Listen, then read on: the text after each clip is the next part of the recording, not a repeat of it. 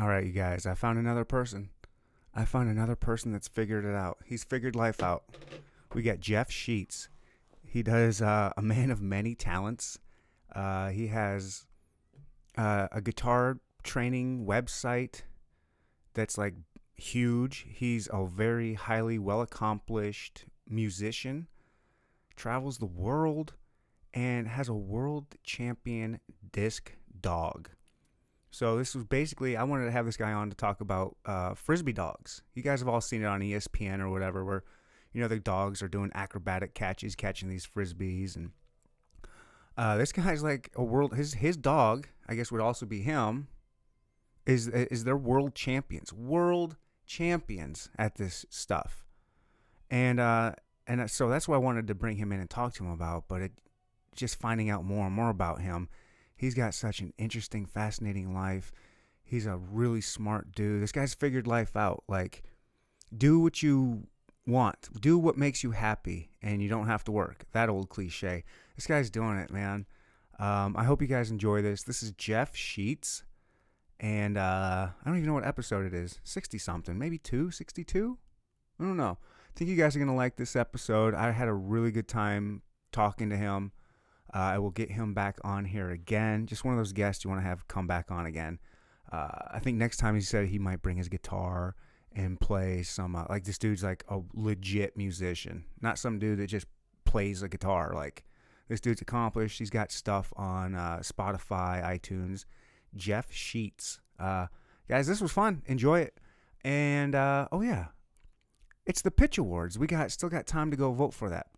Go to thepitchkc.com. Uh, and there's a little link on there that says best of. Click that. And then arts and, ta- arts and entertainment.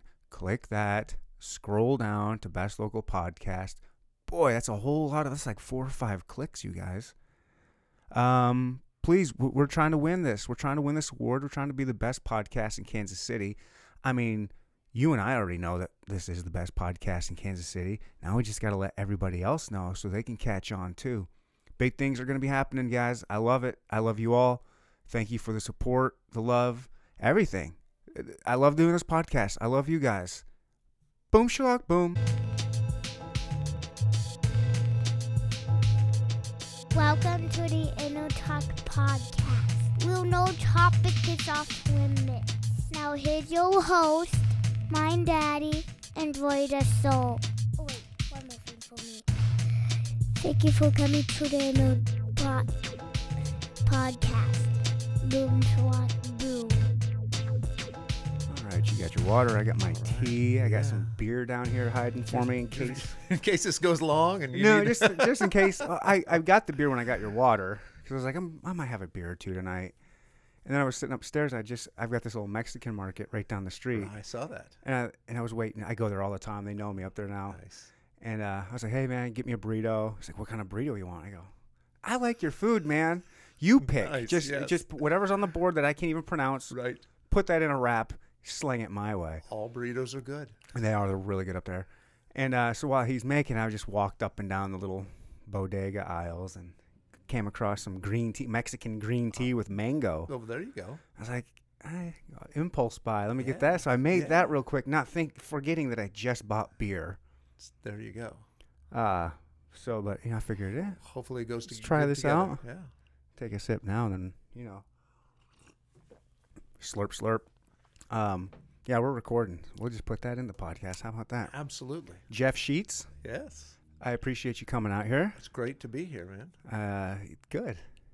Thanks for having me here. I'm excited. Yeah, it took a hot minute to get you here, yeah, but it was a little tr- tricky schedule. My schedule's a little wacky, so sometimes it's just finding a time when I'm not somewhere else. yeah, right. we pull that mic just a little closer to you. Sure. Um, yeah, that's how it is with all my guests. Though, I just, oh, it ta- feels like it takes forever to always because I book people out so far in advance, and Sure. Um, so frisbee golf, uh, frisbee golf, not frisbee golf. I mean, we were talking about that before we hit the, but disc dogs. Disc dogs. Yes. You're a big disc dog guy. Uh, yeah, disc dog guy. And- Whatever the hell that would mean. Right, what whatever that is, and so sometimes that's called frisbee dogs. So right, we a lot of people know of that or think of it as frisbee dogs. I call Just- I call just like disc golf frisbee golf. Frisbee golf, right? Right. Um, that's sort of the common thing. Mm-hmm. Uh, you know, frisbee's technically a brand name Right. of the disc. It's kind of like Kleenex and tissue Yeah. paper. You know, it's Kleenex. Everybody calls it clean. You know what that means, Right. But t- it's technically something specific. So same thing with frisbee. So, but we use frisbee or disc interchangeably when we're dealing with disc dogs or frisbee dogs, Do you, um, you you will use the word disc dogs disc dogs. because yeah. you, you guys aren't throwing discs, are you?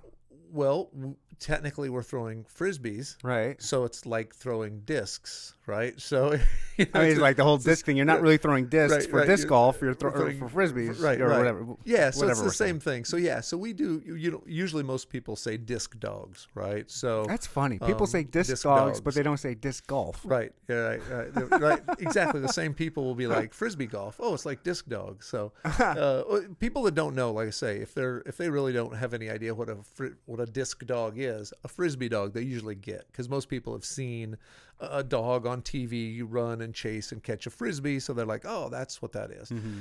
Having said that, most people don't know or realize that there's a whole sport of that. That it's like you know a, a sport with world championships and people travel all over the country doing it. So um, it's still pretty underground comparatively. But For sure. just like disc golf has been, you know, it's taken quite a while for it to come to the spotlight and become a little bit more prevalent. Still getting Um, there. It's come a long way. come a long way. come a long way in the past, you know, 15 years. It's it's really, especially past.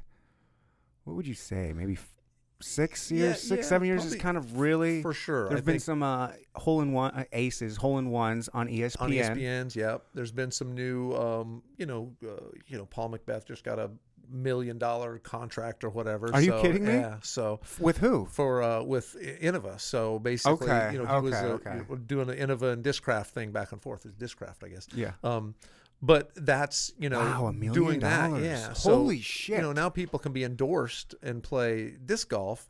Um, F- But but but for, with a livable like a Right. a million dollars, I never thought a frisbee golfer could. I mean, that was one of the biggest reasons I kind of stopped playing. Not that I was ever good enough to be like that, but it's like, why would you right. spend that much time and energy in your life to dedicate to a sport?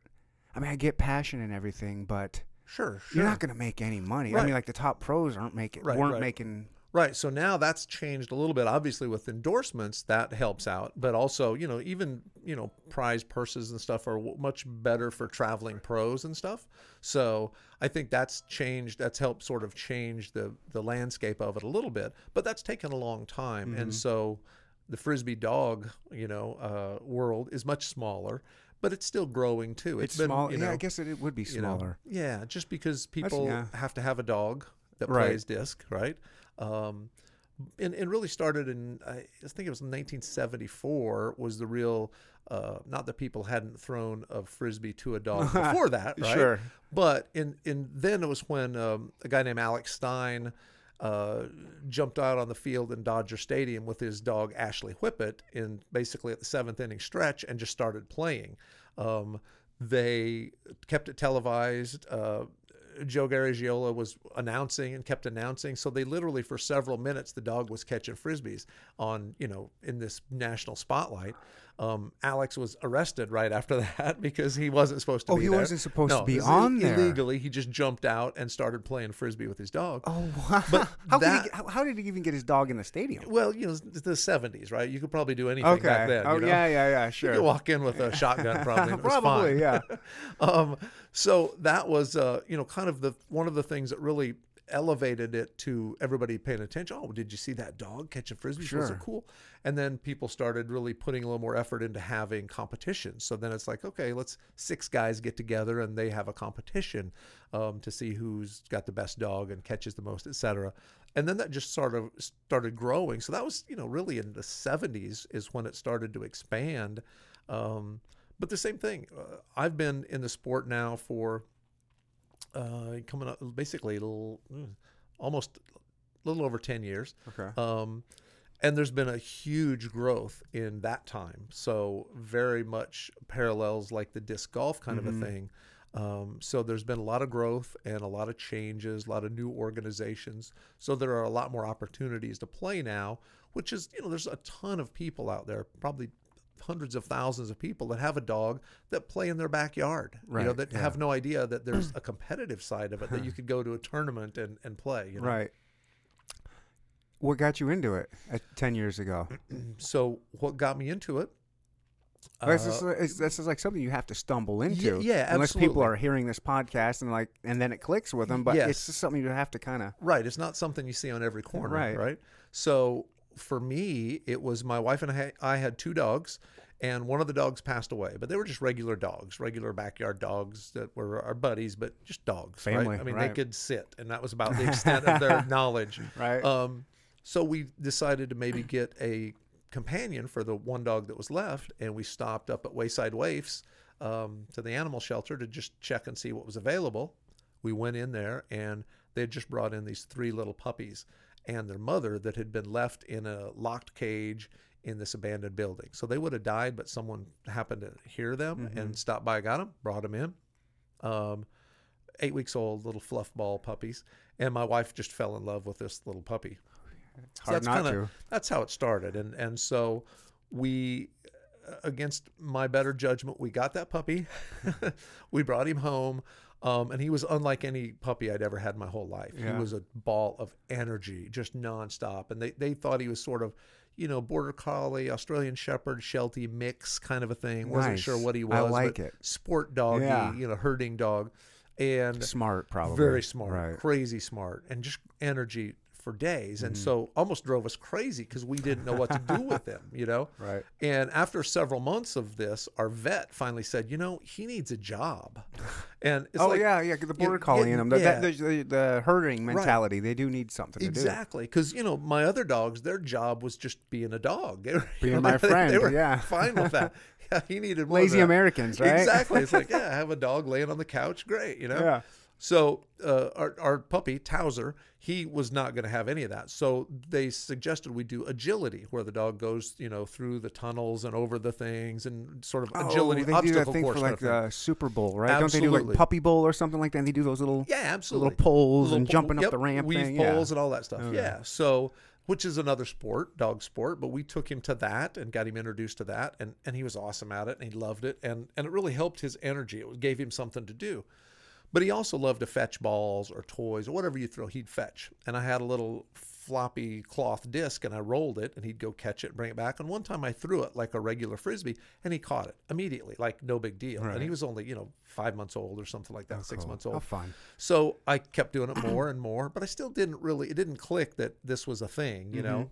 But then I saw some other people do this. So I saw something on TV with dogs catching frisbees, and I'm like, ah, you know, maybe we could do that. So, you know, I got online and bought him a proper frisbee that for a dog, you know, a, a dog safe disc, what we call, which is a little bit softer plastic than like golf discs, right? Yeah, yeah. And a little bit lighter weight, so you don't bust teeth out. Um, and uh, started throwing those, and we just played and practiced. And I happened to see uh, there was a competition over in Lawrence, um, Kansas, that was a frisbee dog competition. So on a whim, I just went over there. I drove over, entered him, and he won. So he Holy won the cow! whole thing. Holy cow! So from that minute, I was pretty much hooked. It was like, oh, this is pretty good. So honestly, he was just awesome. So I didn't know anything about training dogs in general, and certainly not frisbee dogs. I didn't know what I needed to do. Uh, he was just sort of a natural. He was Oh, like really good. He was an amazing athlete. He was good at catching. Um, so we did that, and then we went to Colorado, and, and, and we just found all these other competitions. And back then, once again, ten years ago, we had to drive quite a ways. There wasn't very many competitions here locally. Um, you know, nothing in St. Louis or, or surrounding areas. You had to drive to out to Denver or over to Indianapolis or someplace like that. But now there are way more competitions everywhere. We we host and do competitions here. Mhm. So anyway, we basically got hooked on the sport that way and just started doing more and more and more. So um, it was kind of yeah, we stumbled into it for sure. And I'm, I'm a competitive guy and I like to do that kind of thing. And of course, I'd play disc golf and Um, so I like the competition aspect of it. Oh yeah. Um, loved the our dog, you know. So he was basically our. We were basically turned into like soccer parents, except with dogs, you know. um, so we travel around and to all these competitions. Um, you know, one of the besides the competition factor, you know, all the people that are there that you meet at these places, they're frisbee people and dog people. So they're like the coolest people on the planet, right? So Right. it's the best hang in the world. uh, Sure. Hanging out these they're not overly competitive, they're supportive, Yeah. but it's fun. Yeah, it's a yeah. fun atmosphere. It's not a you know, even the people that are super competitive, you know, you can give them, you know, you can heckle them a little. It's it's fun, you know. Yeah. It's, it's a good time. So, and everybody loves their dogs, and it's it's a special thing. So, so it's a pretty neat, uh, you know, community as well, and that really yeah, helps. the frisbee community entirely just it's it's just wonderful. Like Yeah. there- it's it's full of good people, Yeah. and I mean maybe it's from I don't know. You know the stereotype is most of them are all potheads. Sure. Maybe that has something to do with it. Sure, Maybe just a little they're bit more mellow kind of person. no, That's, absolutely laid you know, back, mhm. into music. Yeah. Um, so yeah, I think for sure, sort of the the subculture that frisbee in general came from. Yeah, exactly. Playing on the beach or playing Yeah. wherever you know in the seventies.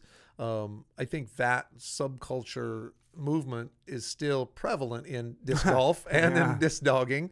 Um, so you have some of that vibe of like say laid back and people that are really you know fun loving people basically as Mm-hmm. Opposed to maybe coming from another sport like oh I don't want to name sports but another Sure. Mm-hmm. sport that maybe is a little more stuffy or something like that that you know maybe Golf, I'll get that- name it. right regular let's uh yeah Regular ball, ball golf, golf ball yeah. golf. you know if you came from that maybe not quite the same vibe as dudes on the beach Yeah. playing frisbee Yeah, yeah. You know? Country club fella walking walking in there. right right What's that smell? smells like a skunk in here. What's going? I, I think we should leave. I think they're doing drugs. it's all drugs Yeah. a bunch of hippies Yeah. So anyway, that's how we got into the whole thing, and uh, you know, it just snowballed from there. The when we originally went after our event in Lawrence, which was pretty low key and a local event, we went to we saw that there was an event in Colorado. I got online and found out there was this big event in Colorado, and we went out there, and I literally had my dog on a leash, a backpack with two frisbees in it. We didn't even have a lawn chair. We had nothing. We just showed up. Hmm. And these people, there was hundreds of teams from all over. People from Georgia, from Florida. Oh, so this was like a big event? A big, Big event. event. And these people all had like pop up tents. They had like, you know, eight crates and eight dogs, and they had, you know, team jackets. And it was like, they're serious. And Wow, we were no like, oh my gosh, you know, I, we thought we're we're in the wrong spot here. We, these people are crazy. You Where's know, the amateur people, yeah, division? right. These people are nuts. We Right. thought this was going to be fun. And so we thought, well, we could never, you know, we'd never do that. Well, so about a month later, we had a tent and crates and everything, and we're going to Indiana, you know. So we got reeled in Just the really progression fast, of man. like that. Those Yeah. sports, you just It- start. totally. yeah. Yeah. Next thing you know, you're like, how did this happen? Yeah. You know. So, it, it, but it's a lot of fun. It's a it's a blast. Great people, and uh, of course, playing with your dog is is a good time. So I, I don't know anything about. I, I I've seen it on TV. I, I got in. I wanted to actually do that when I was big into disc golf. I was like, it would be cool to have a, a dog and Yeah. just throw the frisbee around. And Yeah. I always I would see the videos of the the guys that would throw the disc up real high where it would come back, and then they would like the guy would get kind of like like put his chest out, and Yep. then the dog would jump up on his chest and jump off his chest to grab Yeah, it. Yeah. like, oh, that'd be so fun! Or off their back, like that'd be so fun. That's the kind of stuff you guys are Yeah, doing. yeah, absolutely. That's it. So that's basically there's there's really I, I think there's there's three main competitions in frisbee dog in the frisbee dog world. Okay. And one is exactly what you're saying, which is freestyle. Okay. Um, it, it's what you'll see like if you watch TV and see the Purina Incredible Dog Challenge with all the dogs doing the crazy tricks, um, jumping off your back, using your they're flipping, you're throwing different throws, different grips. It's amazing a dog can flip. A dog dogs flip. They they flip totally It's- backwards. what's you know? amazing is any almost any animal that would just flip. Like what's what are right, animal right, like right. in the evolutionary Right. chain of animals Uh-huh. is it where they like oh flipping is, is a good thing and we need to know how hey, to do that. Hey, they want that frisbee so bad they'll jump off a building for it. You know. Wow. So so freestyle is is in a nutshell. It's you have two minutes, and you get to play whatever music you want, and you go out and do a routine. You do whatever you want with your dog for two minutes, and it's judged. So there's three judges, much like judging. Um, you know, an ice skating routine, Right. Or uh, you know, freestyle dance. So you have a, someone who's usually judging the dog, how they're doing, the handler, the person, and then the team. So you get a score at the end of it, and whoever has the best score wins. That's freestyle. Um, the two other events that are the most prevalent That's not the most prevalent, huh? Uh, no, not really, because if you think about it, it takes a little bit more time to train your dog to do that stuff. It's a little more of a challenge for you as a handler to get mm-hmm. your throws right, to get the dog to do that. So the most common um, uh, disc dog competition is what's called toss and fetch. Now, toss and fetch is you basically have a field that's marked out in 10 yard increments, like a football field, mm-hmm. out to the 50 yard line. And you and your dog stand at one end and you get one minute to see how many catches you get. Right. Oh wow. And for each 10 yards further you go, you get more points. Okay. So, for example, you might get one point past the 10 yard mm. line, two points past the 20, three points, but you only have a minute. And if you if it's a miss, you don't get any points. So it's a little bit of strategy there. Do you want to throw it short and safe? A bunch of short ones, real quick, back right. and forth. Or do you want to go for that five pointer out there? But if you miss that five pointer, you've maybe wasted 12 Probably seconds yeah. or something, you know? So now you don't have as many. So there's strategy involved in that. But it's a game that literally anybody can play, right? Anyone can play that, right? If you got a dog that can play fetch in the backyard, you can do this competition because it's Okay. you just jump in and, and play, right? Um, But to be competitive, you probably need Yeah. a certain kind of dog, right? well, I wouldn't say a certain kind of dog. Okay. Um, we've seen. There's not like a couple breeds that are like you. These are like the top breeds you would want to have to. I would say there are you've got a better chance Mm-hmm. if you have like a border collie or an Australian shepherd. Those dogs are probably going to be the most you see at competitions, but we've seen, you know, labs, everything, corgis, uh, you know, German shepherds, poodles. I mean, every dog you can imagine we've seen out on the field catching frisbees, right? So, it really depends upon the dog how, you know, fierce they are, what kind of drive they have. Um, but any dog can do that. So the the third kind of uh, you know competition that happens a lot is a long distance competition. So you'll see a lot of disc golfers do that Right, because they can huck They it a long it, ways, yeah. right? So and that is simply that you and your dog stand behind this line and you throw it as far as you can. So how far you can go and and get a catch, um, have to get a catch, which is not always easy if you throw it a long ways. Um, but there, there's guys that throw over 100 yards so they can throw it you know that's over a football field Mm-hmm. of throwing the disc and it's much more difficult to throw a, a frisbee a disc dog disc um, than it is a disc golf disc right Right. Uh, disc dog discs are you know more like throwing a putter right? Right. and a lightweight putter so most of those are 110 grams Oh wow. so much lighter weight super light. than throwing a you know golf disc so yeah, golf discs are about 175. yeah, and with a really sharp edge and Super cut through the sharp. You don't want to hit anybody with that. You hit a You dog with a disc, you- you're you- you're putting that thing in the You vet. don't, you don't want to play with your dog with that. No. So those are really the three different kinds of you know competitions you can go to. Okay. And some people do them all. Um, some people just do toss and fetch. Uh, there's something called the Toss and Fetch League out there. It's a worldwide league where there are over um, 200 clubs around the world that basically uh, do five weeks worth of toss and fetch league. So you find a local league, you go out on every Wednesday night for five weeks, your team plays, and you're not only trying to get your own personal best score, um, and you're playing against the people that are there playing, but you're playing against everybody else around the world. They are all out playing as well. So you get your scores versus their scores. So it's a, a real fun thing. Do you guys put it up online? There's like a web page where people can kind of Yeah. monitor it and A- oh, absolutely, absolutely. It's online. You can see your score and see how you did. So we we do league. We run a league here in Kansas City, the Kansas City Disc Dogs, um, which is just kcdiscdogs.com if anybody wants to check us out or get involved here locally. And we do league. We do competitions. We've got a big competition this weekend coming up. So we host competitions, play dates, all kinds of stuff like that.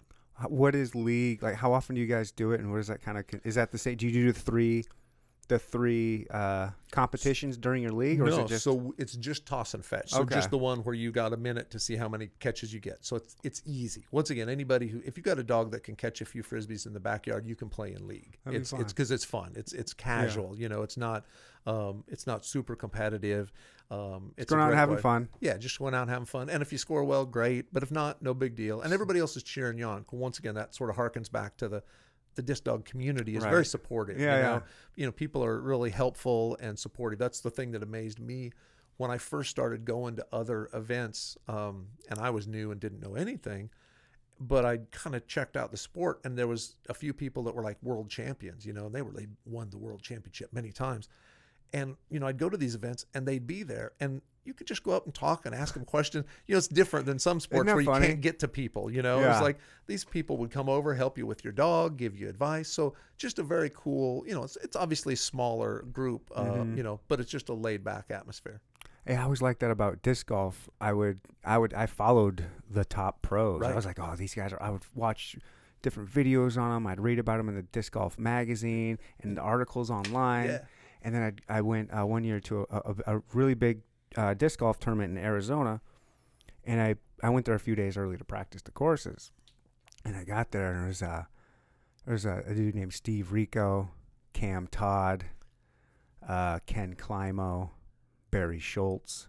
These are like the guys, yeah. these are like top the top notch best disc golfers in the world. Yeah, yeah. And just you know, Cam Todd lays carpet, right, right, but I was intimidated. right. I was like, I went to my friends like, "That's Cam Todd." yeah, I was yeah. like, "That's like you know, world champion." Like he was one of my favorite players. And right, sure. I was like, but, but I didn't go. I wanted to go up and talk to him, and what? But I was like, I'm just, it, you know, you get a little Yeah, like. But really, like I said, he's just he lays carpet or sure, he does right, flooring. Right, right. Uh, I did actually caddy for him. Uh, let's see, my six years, a little about six years ago. Nice. He was here, and I knew he was gonna be here, and I sent him an email. I was like, man, I'd love to. Actually, no, I didn't send him an email. I actually just went to the tournament and found him. I was like, hey man, uh, you want to have a caddy? That's nice. He's like, yeah, dude, that'd be awesome. I was like, sweet. So I caddied with him throughout the whole weekend for the tournament. Just, just to do it, just because I wanted to be Sure. around him and watch him. It's just really fun. It's like going to your favorite sport Right. and getting courtside seats or something like that. absolutely, absolutely. And so I got to do that. And it was so awesome at the end. He was like, "Hey, man, uh, he does. He's an artist. He paints Right. really cool stuff." He's like, "Pick whatever you want of my art pieces for your t- for your time." I was like, "Dude, a bone. Now I get a Cam Todd That's art awesome. piece, and I put that in my son's room, and it's over his bed, and it's just." That's yeah, cool. awesome. Yeah. man, that's cool. That's just that's yeah, it is different. It's it's that's the f- once again partly just the frisbee aspect of it, but also Mm-hmm. the fun of you know the laid back, uh, smaller sort of sport where you know hard to hang out with Michael Jordan. You know what I mean? It's hard to go hang out with him and spend a day with him. Yeah. You know? uh, I'm not sure how you go about that, but Yeah. so people, if you want to meet your heroes, you got to find yourself a niche sport right, right. that's big enough but not too big where you can meet your uh, favorite whatever. Yeah, absolutely, absolutely. Uh, so the disc golf dogs. Um, so the league is once a week. So so league is is goes for yeah once a week um for five weeks so it's in a stretch of five weeks Okay. and then there's like a month off Oh, and then nice. it's another five Okay. weeks and a month off Oh, that's another cool. five so it goes throughout the year basically really, you guys you play in know. the wintertime and all that stuff. yeah yeah we play in the winter we play in the rain it's kind of crazy we do Wow. things that we do. How many people show up to league usually? um man it's anywhere from 30 to 45 teams Wow. um, that'll show up What's a team? is so a person and a dog Okay. basically so um but there are you know some of our bigger events like we do a we do a, a annual event um, that we host in lawrence called the land of oz tournament. So it's a big world qualifier. Um, you know i think last year we had people from 13 states and canada came to play there right? So there's 150 teams there playing for for the weekend you know? So it's like a disc golf tournament right? It's a similar thing right? Except we're dealing with a person and a dog. Or of course many of the folks that are in disc dogging have multiple dogs so you know they have more than one dog they play with Sure. um, once you get started Do they have like their specialty? This is my catch and fetch dog. This is my freestyle dog. This is my distance dog. absolutely yeah yeah What's the s- fastest dog out there? Well, usually some probably the fastest dogs are the whippets, right? Oh, my whippet- gosh, that's right. So, uh, uh, Or a greyhound? What's faster? yeah, well, uh, whippets are pretty good at catching frisbees, so I know that. Greyhounds, we don't see as many of those, but we see whippets, and we see then, uh, you know, various. That's what you do. You get a Crosses. whippet for the distance thing. Yeah, Yeah. I'd like to see that. I want to So- see a whippet just sprint, nut, you know, as fast as he can. yeah, oh. yeah, uh, uh, yeah, the- and the, and you sort of need that, even though you know. But when you're hucking a disc 100, like a, a friend of ours, Rob McLeod, uh, threw to a dog named Davy, who was a whippet, and you know when you're putting it out there at 120 yards, um, dogs got to go out there. And you know they have to be able to do it multiple times. So they run that frisbee down, they bring it back, they've got to go do it again. So you know your average, uh, you know, rover, uh, Right. golden retriever that's used to laying on the couch, Right. probably not going to do that in the Kansas heat for too No, many times, you know. not. So you got to have a pretty fast dog, and and you know most um, folks that are into dog sports, I mean, you know, including my dogs, I mean, they're athletes. I mean, they get fed They are like absolutely. athletes. Yeah. Uh, they go to the chiropractor. I don't go to the chiropractor, but my dog goes to the dog chiropractor. Get out of here. Oh, they have So, dog have chiropractors. Dog chiropractors. You know, it's crazy. Um, they used to have a membership to a gym that was an all-night gym that we could take them. What? I don't have a membership to a gym. There's a dog gym. Absolutely, yeah. So, What? so, so you know, I've never heard of such a thing. How is that even a? How is that a business that can sustain itself? I, There's I- money I to be. know. yeah, see, that's the amazing thing, right? It's like when you don't know about that, but you know, it's like so. So for most of my life, I've been a musician, right? That's really my my my my real job um, is being a musician. So I always tell people it's like you know when you go to a folk festival for the first time, and you're like.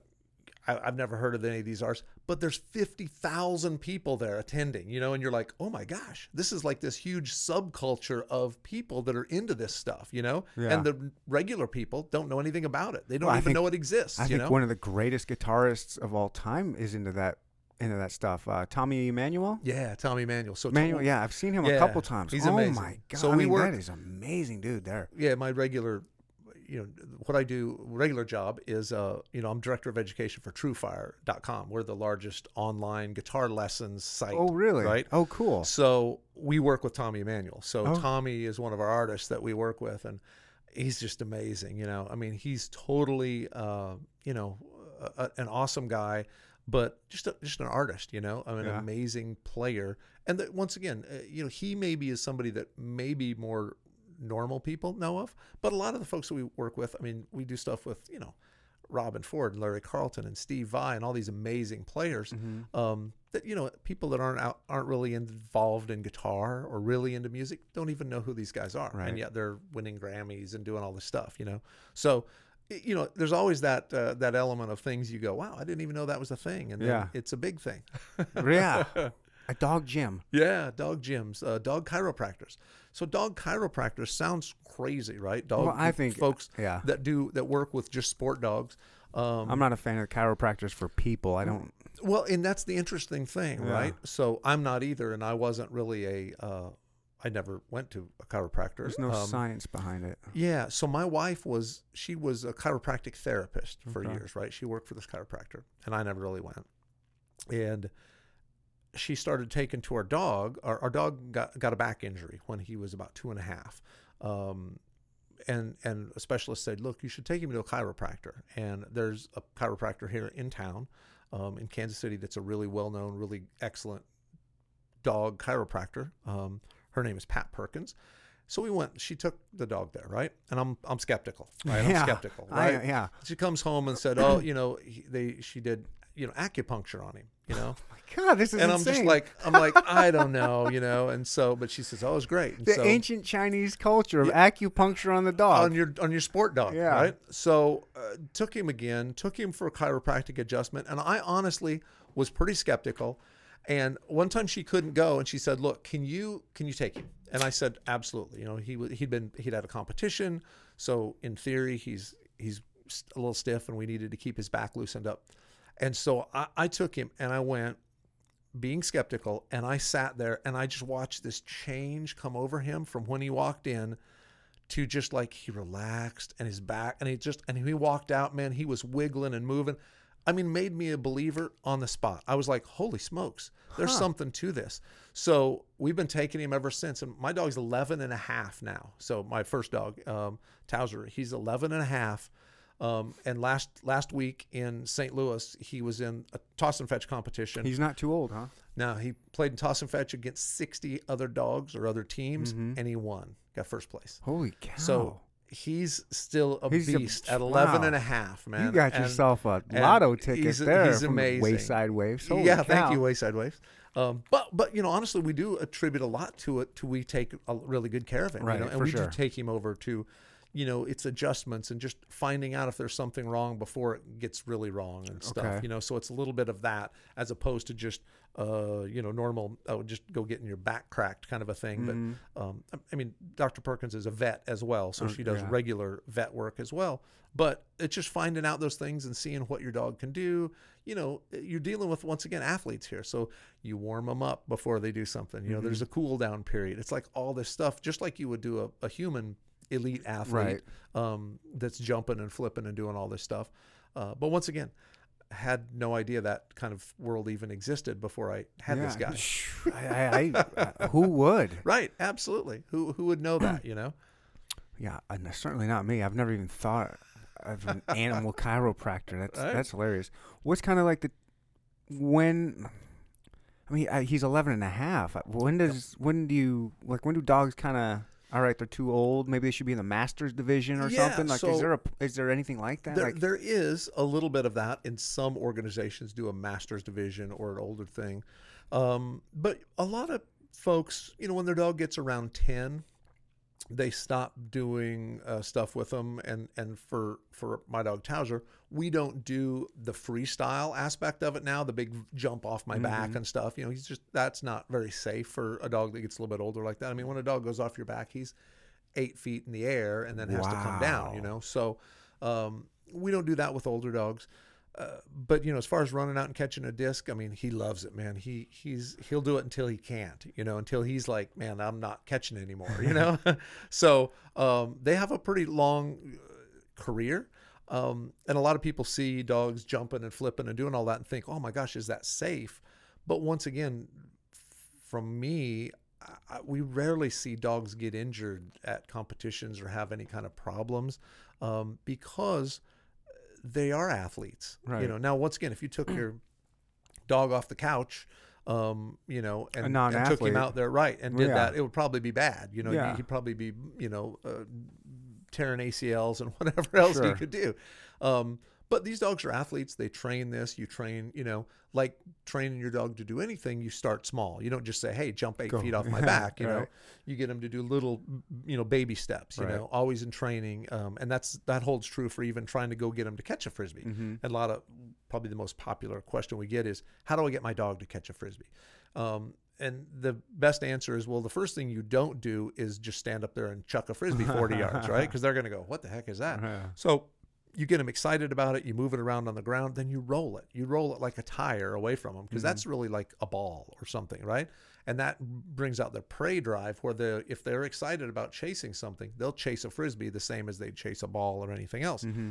And then you gradually get them to take it out of your hand and then throw it one foot and then two feet and just get them used to catching it. And then you throw a five foot toss and then a 10. So it's baby steps Right. with, with most dogs. Now, once again, some dogs are the exception and they're sort of natural at it and they get it. Yeah. Um, but if you're trying to train your dog to do that, you just take it really small little steps. Do a lot of tugging with the disc. You Takes know, a lot of patience. it definitely takes a lot of patience, and that's the thing. You know, when we talked about the versus disc golf, where you can grab a frisbee and go hit the course right now.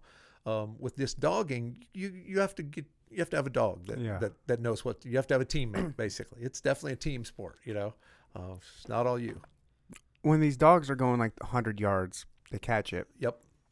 How do they know where the like are they are they just running with their head up looking at it? Yep. Really? So most of the time, you know, your dog you, it's a free start. In other words, you send your dog out, so they take off, and they may be ten or fifteen yards, up to twenty yards down the field when you're as you're throwing, right? But they're just running straight ahead because they know pretty soon that disc is going to appear out in front of them, and then they just track it. So tracking skills in other words a dog being able to watch where it goes and judge when it, if it hyzers off you know they got to follow it um, you know that's stuff you work with your dog on doing too so you basically Wow. train them to do uh, tracking drills as well so Okay. it's like once again it's it's there's a lot to it to to do it uh, at an elite level um, but the good news is it's a sport that anybody can do with a with their backyard buddy you know it's Mhm. just jump in and do it you know it's really that and it's fun and we have folks come out to league you know that will probably never win a world championship right and that's prob that's not even really their goal Mm-hmm. Right, you know their goal sure. is just to go out on a wednesday night and have fun with their dog and hanging out with other cool frisbee dog people you Mhm. know um, so it's it's a sport that is open to that as well which is kind of cool That's really cool. You give your dog like what do you feed your dog? Like what do you feed an athletic dog? It's not. It's I I, I can't imagine it's just dog food. Well, Is it just normal, regular Purina Chow or whatever? You know, s- some people do, um, but there's a lot of you know, same thing. There's a lot of interesting dog foods out I there. I bet there you are. know, I'm sure they have to of- have a certain kind of nu- nutrition, right? Right. So it kind of depends upon your dog, right? So Mm-hmm. you can sort of uh, deal with trying to figure out what's best for your dog, you know. Um, but there are high end dog foods that have more protein, um, you know, a, a lot of different. I'm sitting over that- here thinking you're giving this thing steaks and, and raw. Like Well- here's some meat. Here's some. well, you know. There, a lot of people do do something called the raw diet, where they do feed their dog raw stuff, you know. Um, but you know, most most folks that I know just do a really good quality dog food. Uh, you know, there's Taste of the Wild, Fromm, there's a Orijen, there's a lot of different, you know, peop, a lot of different companies that make high end dog food. Are there supplements Um, like? There are indeed supplements. So my my old dog, um, he gets a joint supplement. So like chondroitin, glucosamine kind of supplements that Mm-hmm. You give your dog. Uh, fish oil tablets. Once again, just like old people take, Yeah. sort of the same thing to help with their joints Right. and their cartilage and Glucosamine. stuff. Glucosamine is great. Yeah. So so you do. The dogs do usually get that same kind of stuff. And once again, sport dogs because we're we're just probably more aware of the things that our dogs are Oh, doing yeah. than just Normal a people, normal yeah. person, right? So we have our hands on our dogs all the time. We watch them walk all the time. We see what they're doing, so we can, you know, fix any issues and and and. But we yeah take pretty good care of them. They have a pretty good Almost like a boxing trainer. It is right? You know, just absolutely. It absolutely is, man. Yeah, you got to keep your real intimate. Just make Yep. sure he's it's a doing what he's- one-on-one yeah. kind of thing. Yeah, yeah. So it's like a very much, you know, we go out and train. So my dogs, um, you know, they not only it's great for them, but it keeps me in great shape because absolutely. every morning we go out and walk, um, do some hills, walk close to two miles. We usually then work out during the day. So I, my old dog, he doesn't do normal training like workout catching frisbees because he knows how to. He's, he's got that master. He's down. Michael Jordan. He's Michael pretty much- Jordan ain't shooting free throws. Nah, he ain't got to do that. So same deal. My young dog, he's yeah, we're working. Then we go out and work during the day, catching frisbees, doing drills, and then we usually go walk for a couple miles at night. So it's you know it's a definitely a you know very active uh, thing if you want to get into with your dog. Um, and it, once again, I think that's great for for the person as well. Good for people, right? Yeah. Um, It takes you- a special kind of person. It doesn't. not anybody can have an athletic dog. right, and and that's you know I would say for sure. Maybe the- not anybody. Sh- I should say not any. Not everybody should have one. I Right. mean, anyone can, but Yeah, it yeah, obviously seems like Well, and that's that's why a lot of these dogs end up in the shelter. Um, Okay. I would say you know a good portion of probably the biggest share of dogs we see on the disc dog field are rescues. Um, and a lot of times, how, why those dogs ended up in rescue was because they were just too crazy. They were bouncing off the walls, they're chewing up the couch, and a person's working all day. They don't have time to, to do stuff with them. Um, so they get dumped in the shelter, you know. But for folks that are frisbee dog people or agility people or just into dog sports, um, they look at that dog and they see an opportunity for that dog to be able to go out and, and live the life he really wants. you know, Yeah. do what he was meant to do. Um, so a lot of uh, a lot of frisbee dogs come from the shelter. that's a really cool Yeah, little aspect of it. yeah, totally. Like totally. you're saving these dogs Yeah. and then turn them into like turn them into world champs. Yeah. you know, Oh, like cool. I, I have two of my dogs that were rescues um, that are both world champions, and they were just, you know, Towser, my dog Towser, he's been on the cover of Dog Sport magazine. He's been featured on ESPN, really. on Sports Center. So you know, nobody, no- nobody asked me to be on Sports Yeah, Center. you but- got a famous dog. He's been huh? on Sports Center. All the other So- dogs must want him. so so it's kind of a, a, a neat story when you take a dog that was abandoned and That's a and really stuff cool like that. That's a good thing. There's a lot of dogs that uh, friends of ours have that have been you know taken back to the shelter multiple times by different people that would adopt them and oh, I can't deal with this dog, take him back. I can't deal with this dog, take him back, and then the, he gets in the right home. And then, then he flourishes. You know. Then Right. it's like, oh, we got somebody that will go out and work with me all the time and give me that, Yeah. that you know, that job that I need. That was one of the biggest reasons why I didn't actually pull the trigger and get a dog for the frisbee stuff is because I wanted to get a border collie. Yep. I like them. And then I started reading and researching. I was like, I am not smart enough for this dog. This dog will own me. He's gonna herd me. He's gonna herd my. Yeah, I was like, I, I'm just not smart enough. Well, at least you had the the the common sense to research beforehand. A lot of folks get a dog without researching. You know, they just they see. I'm dog dumb. I'm just not that dumb. Yeah, we have my my you know my guy is I'm Labrador dumb. well, yeah my, my my dog is is beautiful and you know cuddly and and we do demos and shows and and stuff like that. And people are always like, "Oh my gosh, I'd love to have a dog like that." I'm like, "Well, maybe, you know, maybe you you know he's awesome, but you, you, it takes a little work, Yeah, you yeah. know. It- so it it really depends upon what you're looking for, you know. So if you're not sure you want to commit to that, you should just get a, a an easy dog to start with Mhm. um, before you move into a, a dog that's going to require a little bit more work. yeah, no kidding. You give your dog CBD? You know we do not uh, we have friends that do have Mhm. friends that uh, are into that i just haven't um haven't uh kind of like what kind of like you with chiropractic i just haven't found the right uh exact science and ingredients that i that i feel comfortable with you know? Um I guess simply because you know CBD is such a hot thing right now. You can buy it at the corner, you know, Oh gas station. don't buy that stuff. But no, yeah. of course not. Right, so, yeah, yeah, I know so you you, know what I'm saying, but so that makes Snake it, oil. yeah, yeah, that makes it very, you know, who knows what's in that. And I just read a, Mhm. just read an article where you know they tested a bunch and it was you know v- widely varied because there isn't a lot There's of no standard. and- regulation. and- yeah, there's there's no st- uh, standard really. right, right. But having said that, that doesn't mean it doesn't work or it doesn't or it could, can't be a good thing. Mm-hmm. Um, and I think as that becomes more prevalent and the industry, you know, sort of collects itself and gets together, it will probably come up with studies and come up with a little bit more standards where Yeah. there's, you know, there's this much of this in this, and you can be sure that's the case, as opposed to, you know, stuff at the gas station. right, right. It's Yeah. like guys that go down to the jungle and do ayahuasca. You know, it's like, well, you just dip dip your cup into the bowl, and what are you, what are you getting there? Yeah. You know, it's it doesn't blend all together perfectly uniformly. Better find the right shaman. Yeah, yeah. So so it's it. Some of those things are you know that that's why it works great for some people, and some some people it, you know, it isn't so great. So I think there's a lot of things like that. So haven't uh you know haven't done that yet, but I hear a lot of good things from a lot of friends that you know uh, are doing something with their dogs with that to help them with arthritis, That's help them with some other things like that. inflammation. Supposed to be really good Right. for inflammation. Yeah, so I think for for some of that stuff, obviously, if it you know with with anything, if if you think it works, it works. But if you start to see some real results, then you can go, okay, I.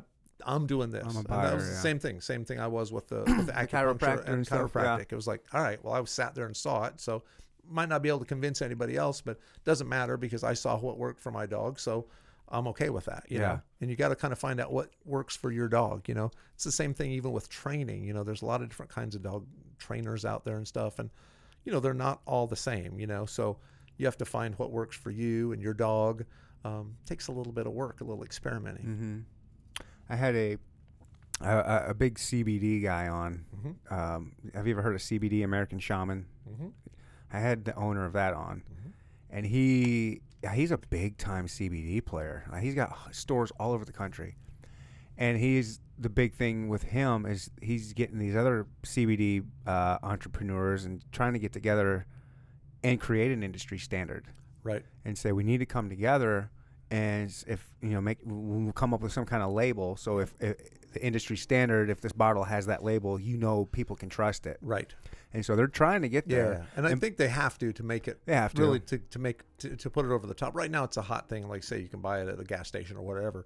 Um, just but because a lot just- of ignorance for, around a of- surrounding it right. yeah Yeah, people just hear, oh, CBD. I think that's good, and then they, you Yeah. know, they're not really. So I'm sure once they do that, that will really help. You know, right um, it's kind of like with anything. You have to sort of have some kind of a way to standardize it, Yeah. legitimize it, so people know what they're really getting. You know. Yeah, that's what he's trying to do. And but he was telling a story uh, that you know a lot of people will take it and maybe maybe maybe if it doesn't work, but it works for them, kind of like a placebo effect type Right. thing. But he was saying, but then you give it to these dogs and you see it like right away, like these Right. things that like a dog that can't even jump on the couch. You give them the CBD and the next day they're jumping up and down. Right. And he goes. Dogs don't know what a R- right, placebo is. right. You know what I mean? Yeah, it's like so it works, but yeah. that's why I was kind of curious if maybe you Yep. kind of checked a little bit. Yeah, for sure, that. and and that is definitely the the deal. Because yeah, for per- for people, once again, if you believe it works, it works. Right. Whether whatever it's doing Yeah. for you, right? Um, but the dogs, they don't know what you're giving them. They don't know what you slipped in their food Yeah. there, so they don't really care Yeah. one way or the other. They're Yeah, just they have no gonna, idea. You know, go out and do their thing. And uh, and then I had a bodybuilder on just recently, and he uh, just started using CBD not too long ago, and he says he won't take he won't he won't not take it anymore. Like Right. he has to have it because it just helps with he says inflammation and soreness. Sure. He, he'll go hard in the gym, take that, and it helps significantly. He Right. says so. Well, yeah, for sure. I mean, it's you know, it's it's definitely you know the you know experiential Mm-hmm. evidence is is there with people saying, hey, this this helped. This Yeah, is doing this. I mean, it might be So- just anecdotal, but Yeah, it might be, but I think you know once they can standardize it and make it to where you know what you're getting at least, then you can do a test, right? Right. I- you know, if you buy this one and this one and they're different things, then it's hard to really do a, an actual you know empirical test of saying this one works and this one doesn't when they're who knows what's in there. yeah, But if you know here's exactly what it is, then it makes it a little bit more, um, you know, makes more sense to at least try it. right. Have you been in frisbees f- like your whole life? Like, I mean, how do you, it- or was it the dog? I mean, the dog is kind of. Well, I, I started playing disc golf. Wait, did you start? Oh, you yeah. started that first. Okay. Yeah, I played disc golf first, but when I was a kid growing up, I, you know, I, we- threw frisbees around, just playing, you know, catch and normal frisbee stuff, and going to the park and hanging out with buddies and playing frisbee, but not nothing serious and Mhm. nothing competitively. Um, but then I started disc golf. Um, probably uh, about a year before um, uh, before I got my my dog. So before I got Towser, I started playing uh, disc golf, or maybe a couple of years before that. Um, and uh, a, a local disc golfer, uh, a guy who was who was a friend of mine, who used to come see my band play. Um, a guy named Matt Fox, who recently passed away, actually. the Um, name Matt sounds Fox, familiar. Yeah, he was a local disc golfer guy that played all the time. And he come and saw my band play one night, and afterwards he said, "Hey, you ever play disc golf?" And I said, "No, but I thought about it. You know, Yeah. I thought it'd be cool." He's like, "Well, meet me out at Swope at uh, nine o'clock in the morning, and, and we'll play." and so we did. And then I got pretty obsessed with that and jacked up my rotator cuff. you know, went in, went in pretty hard on playing a lot Me of disc too. I did the same thing. you know played Yeah. a lot a lot of disc golf early on um, and then you know then i once i got into dogs i don't play as much disc golf anymore because when i have time to go out and play i, I feel like i should be going out and working on my disc dog stuff Yeah, right because that's Well, you've gotta- do more of that you You, have a world champion. yeah yeah you got you a world can't yeah. can't ignore a world champion. to Right, I'm not going to be a yeah. world champion in disc golf probably, but I, but I got a ch- I got a shot at uh, at the uh, the dog thing. So you know, definitely putting more effort into that.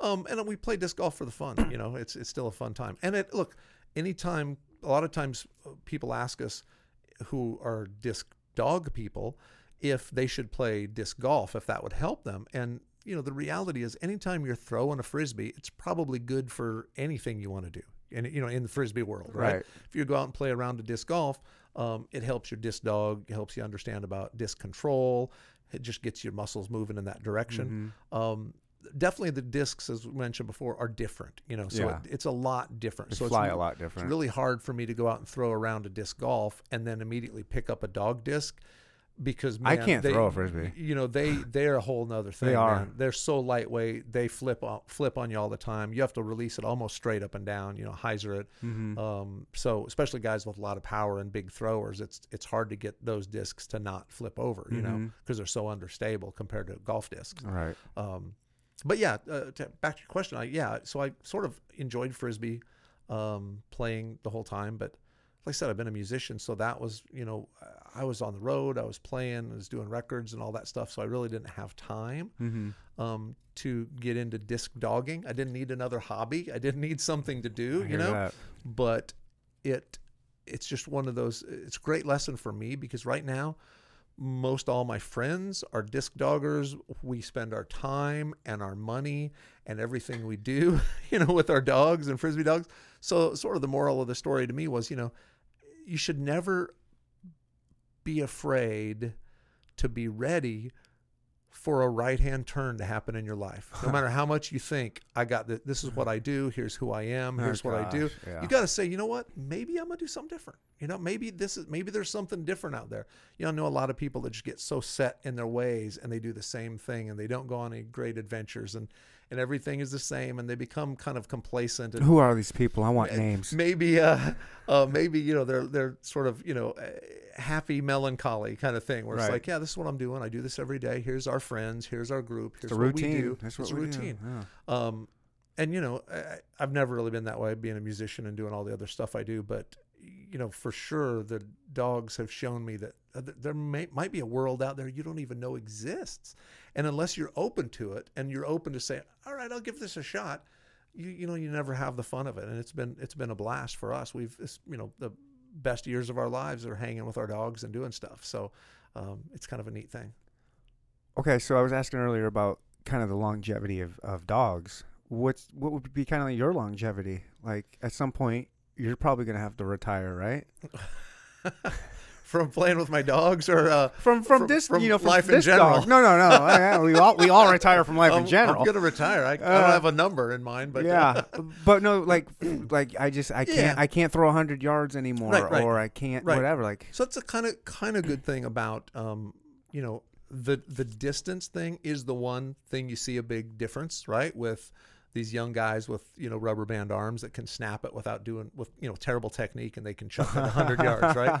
Um, so just like in disc golf, as you get older, you lose that fast twitch muscle. So that's the thing that Not really me, affects bro. that. No, no, not no. me. present company excluded, right?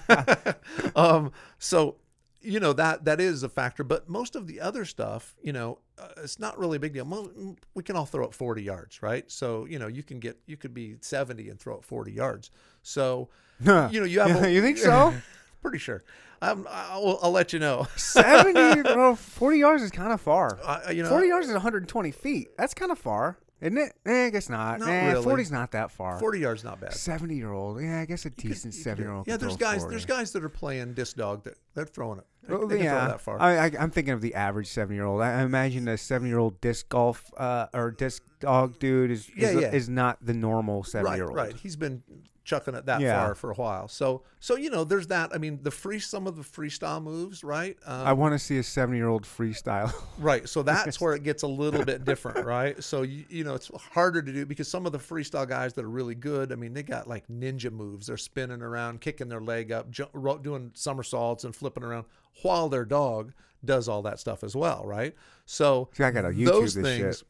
those things are a little harder when you get older. Yeah. Um, but you know, there's there's ways around that too, where you you just adapt what you do a little bit. So yeah, there's a lot of people in our sport that are you know uh, you know in their late 60s that are playing. You know, and once again, that's because they were frisbee guys from back in the day. You know, back in the Yeah. 70s, The they were old playing school frisbee. Yeah, they're like old school hippie dudes. They're like guys that you know used to freestyle without a dog, just freestyle frisbee on the beach, kind of a thing. You know.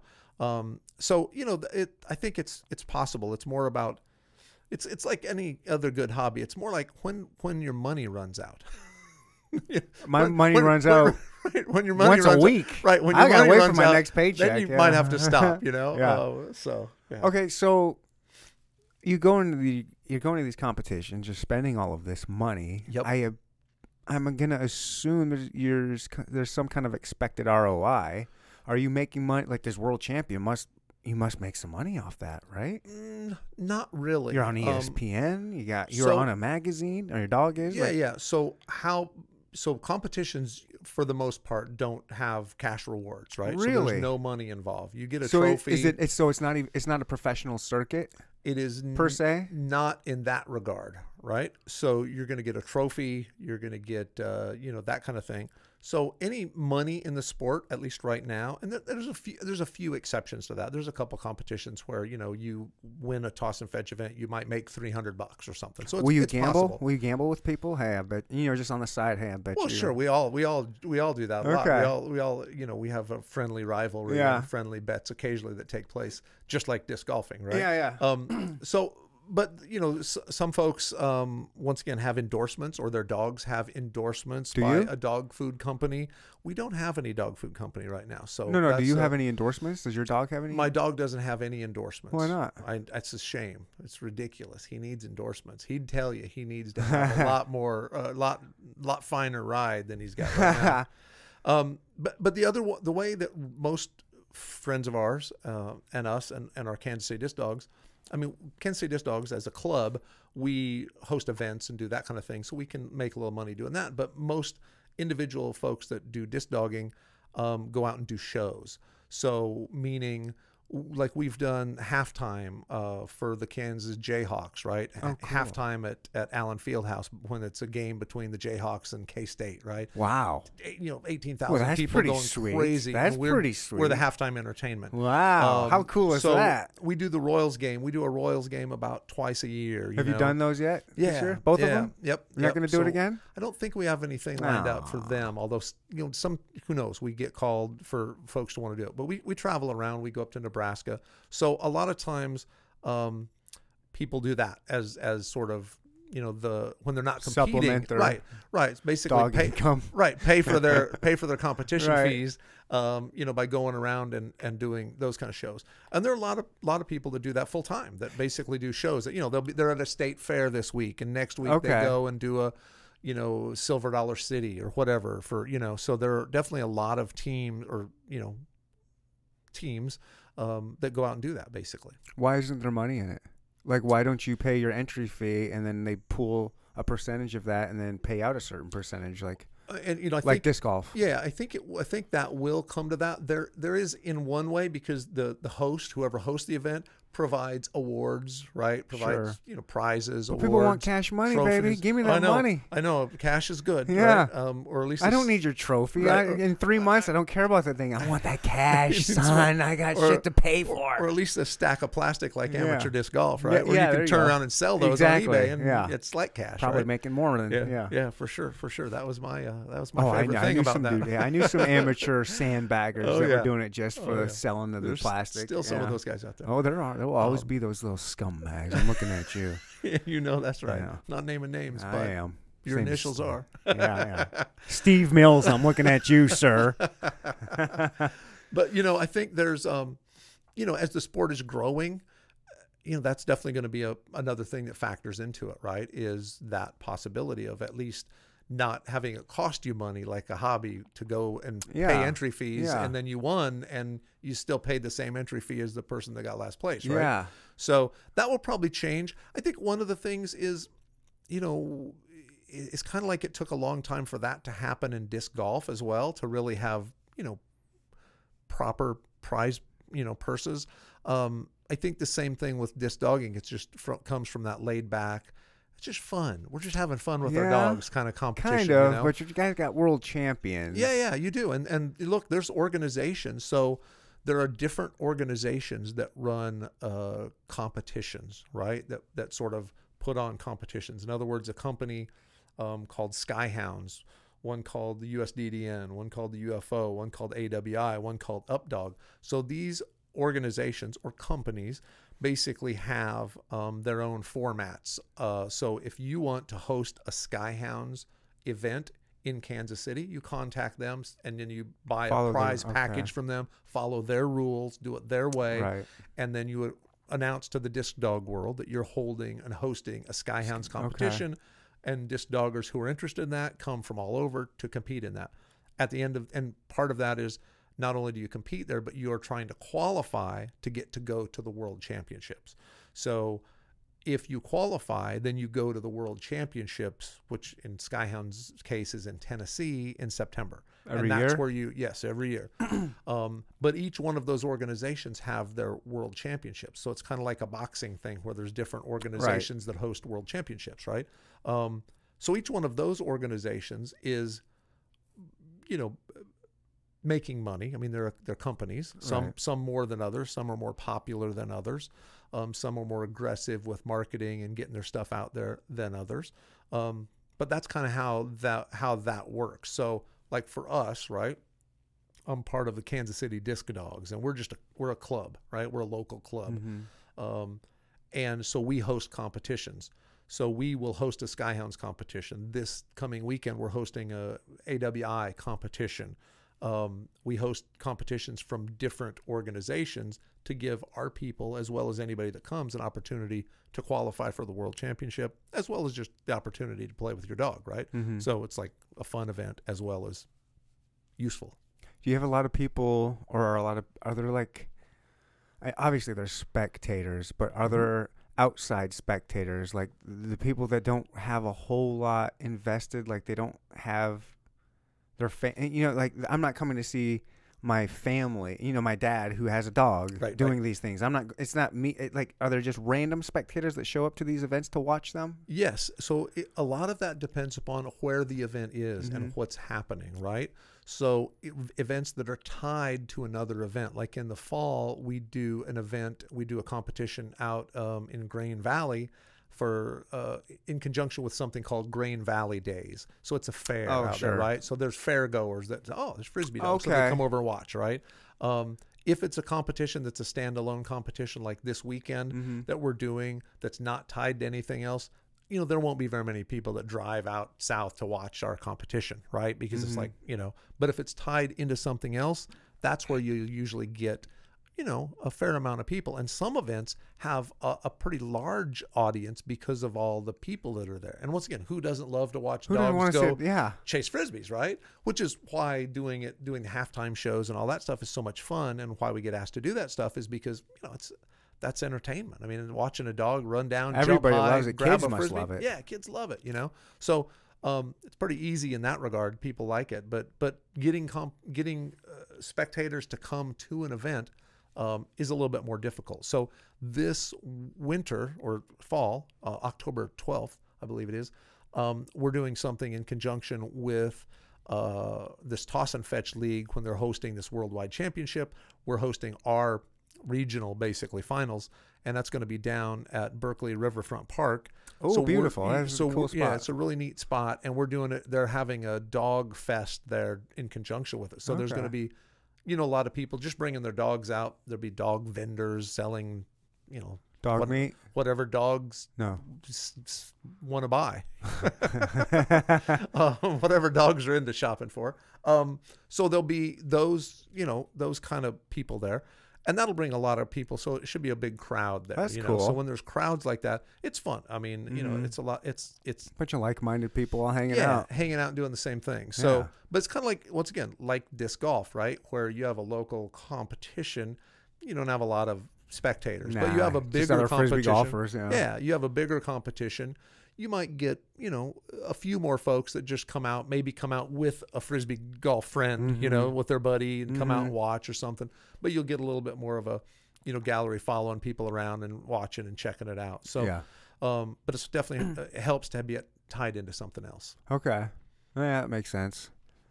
I, I wonder if we just need to market it more. Yeah, for sure. I mean, you I mean, know, it's a hard thing to. it- it is a hard thing to market because of the you know lack of funds that are Yeah. there. Yeah, You know, exactly. in, on on all sides, you know, and that's really the thing right now. It's not a um, a, a real lucrative thing for anybody. So there's a couple of uh, things that help that, uh, like the one organization called Skyhounds. They sell uh, dog safe frisbees, dog safe discs, right? So it's just a certain plastic that they Yeah, can like so if they swallow it and they they, they it won't poison them or something. Or, I'm can't vouch for swallowing it, but when they bite it, it won't just shatter, right? So like you know, oh, the- that's what they mean by dog. I was thinking Yeah. like uh like the BPA eco, or something. eco-friendly yeah. or something. Yeah, yeah. So I mean, I think that's better. You know, I think that that's a factor. Mhm. But you know, like when you go into a, the local pet store and there's like a 99 cent Oh, it's frisbee, gonna crack those hard- immediately. yeah, the Yeah. do- dog bites and that cracks. And Like, so this thing here, you brought me a, a, Yeah, yeah. frisbee here. yeah. This so is pretty. Do- it does feel pretty good. Yeah, so if a dog bites into that, e- even if they hard chomp, they'll put a tooth mark in it or puncture a hole in it, but it won't split. So it still functions basically.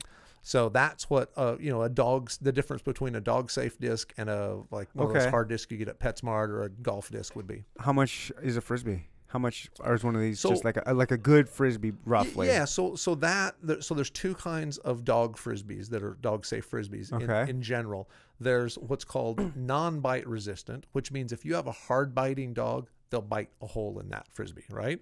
So those are five bucks. Mm-hmm. Then there's what's called bite resistant. Nothing's bite proof, but there's bite resistant discs that are made of a much tougher plastic. Mm-hmm. They're kind of like a champion plastic. Like Innova makes this dog discs, right? So there's Oh, they do have- they? yeah, that makes yeah. sense. Why yeah, wouldn't they? Yeah, so they do dog discs. So Hero Do- Hero Disc USA. But if you Oh, go to Innova site, yeah, yeah, that they're the I same. that was a Japanese company.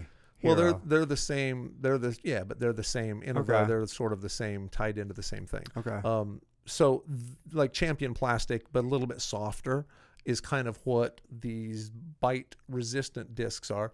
they'll run you 15 bucks. But if your dog bites through them, that you'll save money by buying those, right? Mm-hmm. Um, nothing lasts forever. You should never leave your dog your- disc out so your dog can chew it like a chew toy. It's not really a chew toy, you know.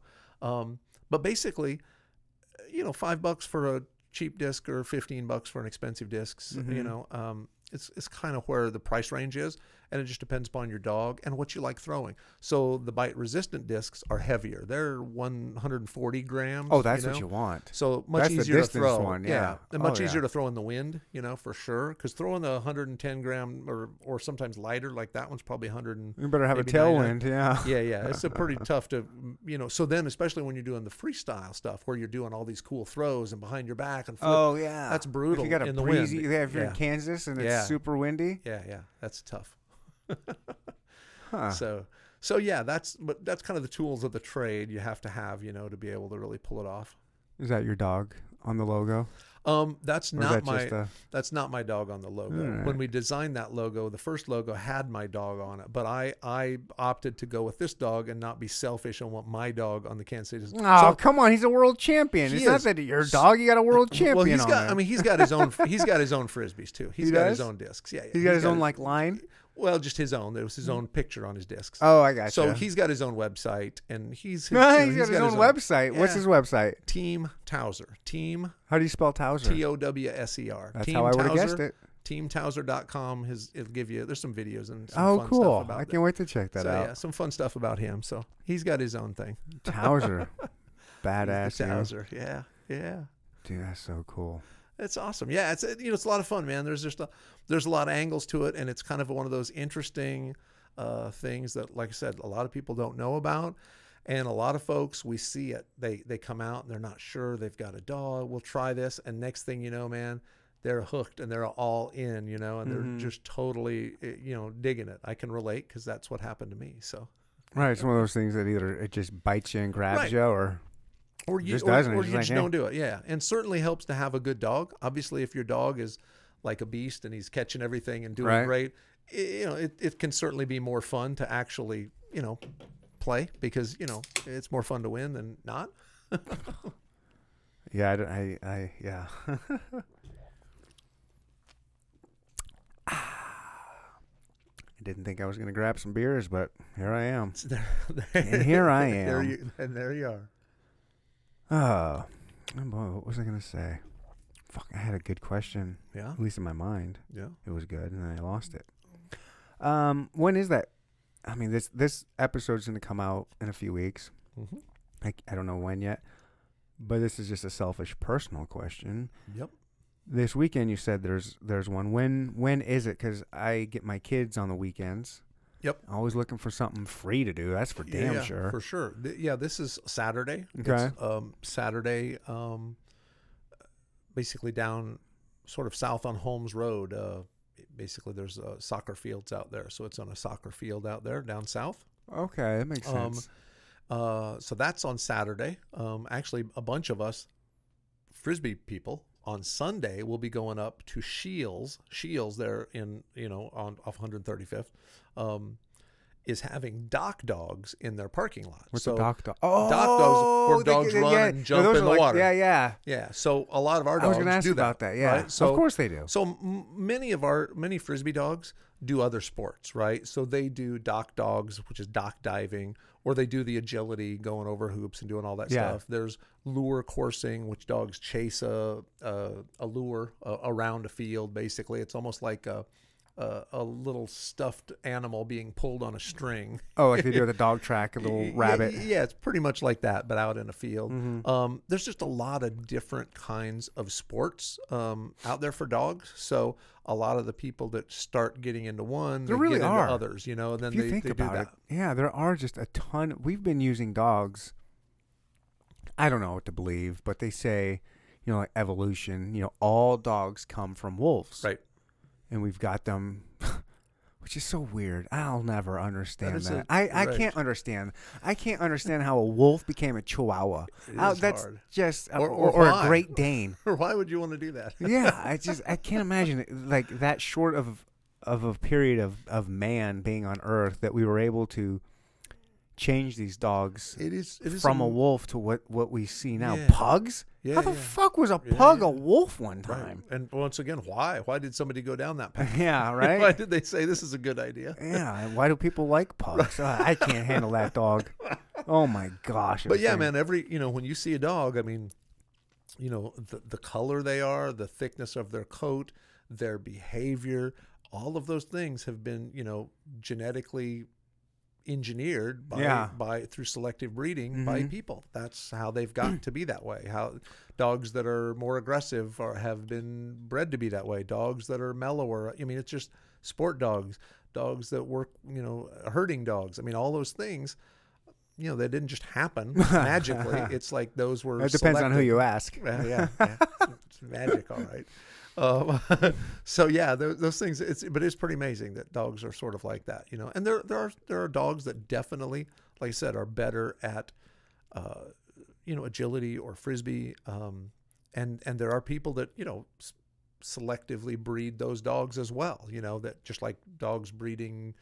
Uh, you know, dog breeding to get the best sled dog. You know, you find this great sled Another dog, one. this great I'm sitting dog. here thinking of all these things we do with dogs. Yeah, yeah. We, yeah, you got the sled dogs, we got the dock dogs, got the frisbee golfs. We do dog shows where they just, you know, the the beauty pageant of these The stupid beauty things. pageants, which is And you got and you yeah. got the the fox hunting hounds. yeah, yeah, you've got everything. God, I mean, dogs really are. All kinds You, of trials. we don't think about. I don't know. I, I mean, at least for me, I don't ever think about that stuff. I just think of dogs mostly as, you know, as a companion. Sure, but sure, yeah, but we've put them to work Yeah. all over the place. and they love it. Yeah, there's dogs that do pulling. They do, you know, And they we pull eat them. things. Well, not me, but Not, not You know. personally. some people eat them. Some people do. We, I've been to some of those. I've been to some places where Really? that happens. Did you try Yeah, it? No, Would you ever? no. Why not? It. You couldn't do it, huh? Just couldn't do it. You couldn't do knowing, it. knowing what I know, couldn't look at my dog and, and think I was, uh, you know, I was doing that. I don't think I could do that. I'm so. a dog guy, Yeah. but I'm also a foodie. I am too. I love. hey man, uh, I just want to try it. No, I know. I, I understand. They say Bichon is the best. Yeah. See, that's From the gotta- research I've done. you gotta look- you know, there's definitely people that eat anything out there, as we know. Yeah. Well, So- first, what happened was I was doing my research on border collies. I was like, well, f- I, like I said, I'm too stupid to own one of these things. Right? Let me just see what's the best tasting dog. and I started, you know, researching that, and it came to Bichon, and went to local Wayside Waifs, picked one up, and slapped it on the grill the next day. Right. Is that legal? Probably The not. statute of limitations a- are up on that. Somebody knocking on the door? Is that a Nope. knock on the door? No, this is not live right now. I'll edit that part. You'll be you'll be moved into a new safe house by that time. Well, it's Kansas City. We barbecue everything. I had to. No. That is true. Yes, we do. What's the weirdest animal you've ever eaten? Can you think of one? Have you ever eaten anything weird? I don't know. Goat, I Um, guess. Yeah, uh, yeah, a goat. I mean, you know, had haggis in Scotland. Know, so that was pretty good. Is that that stomach filled thing? Oh yeah, oh yeah. What was that like? It was pretty much exactly like you just described it. yeah, Disgusting. I mean, you know, you know, I, I'm a big. Uh, I like to eat the stuff where I travel to. I like to do local. When in you know. Rome. Yeah, totally, man. I'm a I'm a local traveler. I don't like to go to the big places where everybody else goes. I like to go to the weird. That's the way to do it. So you know, you're. I was in um, traveling through Scotland, and yeah, up by Loch Ness. You know, it's, it's amazing. Oh, Yeah, that's right. you know. Loch Ness is up there. Beautiful, beautiful. But uh, you know, had haggis, had uh, uh, smoked fish soup, which was interesting. Fish and potatoes in there, and that was like a white fish. It was really interesting. So Scotland had some weird stuff. Um, weird animals, though. Um, you know, I well, mean, haggis is pretty freaking weird. I, I mean, guess I shouldn't pretty- say animals. I should yeah, just say. weird stuff. I mean, that's pretty weird. I mean, I interestingly enough, I grew up in Iowa. Um, that- that's not interesting, but Not at all. um, you know, we, you know, I, I don't. I, we used to hunt and fish all the time when I, was that. when I was a kid. That's what we did, you know. So we ate everything, right? Right. Squirrels and rabbits and everything, you know. Um, well, I guess squirrel's kind of weird. Not a lot of people have eaten squirrel. yeah, yeah. So so you know, we had that. We ate turtle, snapping turtle. We did snapping Yeah, turtle. I've been wanting to do that. That's- I watched a video. snapping turtle was pretty interesting. I caught a couple last summer and I Mm-hmm. just threw them back. I kept catching them too. It was pissing me off. and then after that, I was like, I heard people eat these things, so I started doing a YouTube thing on how to clean them and all that stuff.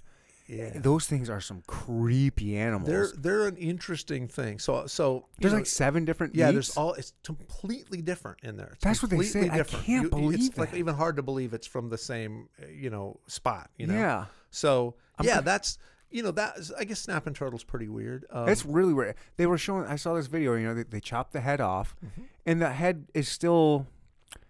What's the right word? Not alive, but yeah, I guess reflexes definitely functioning on their jaws. They'll is bite, it they'll reflex? Yeah, they'll keep going they'll for hours after man. that thing's dead. You chop the Yeah. head off, and the whole body is still moving around. yeah, yeah. That's so Yeah, weird. they're a weird, they're a weird animal. And so So yeah, I, you know, growing up there, we did, a- we ate, you know, we, we had a lot of interesting things. Of course, like frog legs and all that kind of stuff. I'm gonna do that. So I'm gonna go get uh, frog seasons now. Yep. I got a couple buddies at work that were asking me, "Hey, you want to go try some go frog gigging?" Yeah, yeah. And I was like, "All right, I'd love to. I'm a hunter. Yeah, I'm, yeah, a, I'm yeah. a bow hunter, Right. And I'll eat all that stuff." And I was like, yeah. "Yeah, let's go." So I'm gonna go. We've got something set up, I think, for next weekend to go do some frog gigging. Yeah. where Oh, you pull you the know, pants off and Oh, fry them man, up, right? We were that was my that was my youth, you know. So I so I kind of hmm. I got to a point in my life where I you know I kind of stopped killing things. I just didn't want to hunt or kill anything anymore. So I don't really do that, but I still will eat anything uh, that you possibly could put in front of me. Yeah. With maybe exception of dog, then I might right. draw the line there. Um, but you know, we just friends of ours up in Montana. We were up there and we had elk. Elk steak was of course awesome. Looks delicious. Um, you know, but we'll yeah, all all kinds of things. I'll I'll give anything a shot, man. I'm I'm a pretty good. yeah. I like food. There's really no kind of food I don't like. That you know, no kind of. Uh, you know, can't find any any region of the world that has I'm a food that I don't that I go oh I don't like. You know, a lot of people are like well I don't like Thai food or I don't like this or I don't like. But um, man, uh, you know, pretty much food is good. I love uh, food. Is my I love I love food. Yeah, that's one of well, to me. That's one of the f- fun things about traveling, um, is eating food that, you know, uh, you know, like you have like Wiener Schnitzel in is is a cool thing here, but having it in in the Austrian Alps is like awesome. It's Damn, like that's authentic. You know, it's like yeah, it's just different. You feel like this is what I should do here. You know, What are you So- like the Anthony Bourdain of the dog world? Look at you traveling all these crazy places. Well, that's more my music. eating haggis and v, v- That's being a yeah. musician gets to do that. But uh, my dog stuff, we just mostly travel in the USA because I probably won't fly with my dogs. So I don't fly with my dogs. Oh, you We- don't? Why not? We only Because you have to crate them and put them in the thing. in the, Yeah. yeah, okay, that makes Yeah. sense.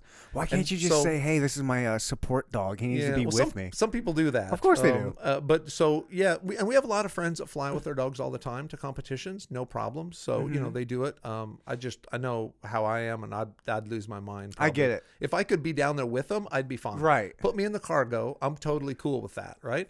But I don't think they allow that. I don't think they let me do that. No. And if they won't allow me there, then they shouldn't allow my dog there. Is my thinking, right? If it's dangerous for me, I don't want my dog there. That's right. Family. He's he's family. Absolutely, he's totally my family. He's definitely family. so you know, I would. Uh, so so I don't fly with my dog. So I haven't done international with my dogs. Only with my guitar. I don't mind if they put my guitar. You go all over the place for your guitar, huh? You're quite the musician. I don't know anything about your music uh, career or prowess or anything. Yeah. Um, Are you uh, well known? Are you? Uh, yeah. I, I'm I not mean, asking you to you know- brag or anything. I'm asking just you know what you are. If people know yeah. I about you, mean, uh, people probably know about me. I'm, um, I've got like eight records out. Holy shit. Um, I've had a lot of musier's on. I should have gone down that road with you. Well, should have that's a whole "Hey, nother- bring that guitar." Well, maybe that's the next one. We'll do another one of these, and we'll Hell do yeah. we'll do we'll, we'll do music. We'll say because yeah, we yeah, I do music. Um, pl- played. I've I've been I've had I, I I love all music. I love most music. Yep. Can't country get the get out of here. I ain't down with country. I do like the bluegrass. I like Yep. the the, Yeah, the yeah. picking. Yep. Uh, I love that like Tommy Emmanuel's. Yep, yep. um, I had I actually had a I've had one band bluegrass brand. Uh, there's like a bluegrass hybrid band in here. Right. Uh, whiskey for the lady. Mm, Okay. They're really cool. Right. They got the big bass. They got the big box. It's just a big box he sits on and he beats that. yeah, they got a, yeah. a fiddle, a band. I, Nice, Does he have a banjo? Yeah, they're really good. Yeah, I think you would like I- them. Yeah. Yeah. Cool. Um, but I've been wanting to get another musician in here to play because they played a couple songs Right, for me with all their stuff. I'd love to get it, one of those types of musicians Yeah, in here to play their guitar and stuff. So Well, yeah. So for sure, we'll do another. Uh, yeah, because yeah, I've been a musician most of my life, and That's a real- over. is that your- Yeah, yeah. That's really what I did for a live. It's all I've done for a living for you know a long time. Um, So I do that and record and. Do you sing? I do not sing. You don't want to hear me sing. That's a bad idea. So I'm just uh, I- play guitar. So most of my records were instrumental, and uh, last couple records were with a vocalist. Um, and we my band played around a lot. Haven't been playing out as much the last couple of years. So I've been working on a project with a a, a record that's going to come out this year by Christmas. It will be out um, with a friend of mine from Europe, um, a guy named Rodney Matthews. He's probably one of maybe the foremost fantasy art guys in the world, a fantasy artist. So he used to do What's fantasy art? like album Unicorns? covers. Yes, like album covers from the '70s. He did album covers Dope. for Scorpions and Thin Lizzy and Holy shit. Nazareth and Asia and all these bands. So he's a really super well-known artist, um, but he's a drummer. So we did we did this record based on his artwork. So it's all these songs that are instrumental songs based on artwork. So Interesting. I like that. so it's it's really it's it's you know, it was a fun project. It's good stuff. Um, we had a lot of cool guys play on it. Um, John Payne from the band Asia played on it. Uh, Rick Wakeman from Yes played keys for us. So all these really luminary, amazing Whoa. musicians um, are playing on the record. Um, so that's going to come out.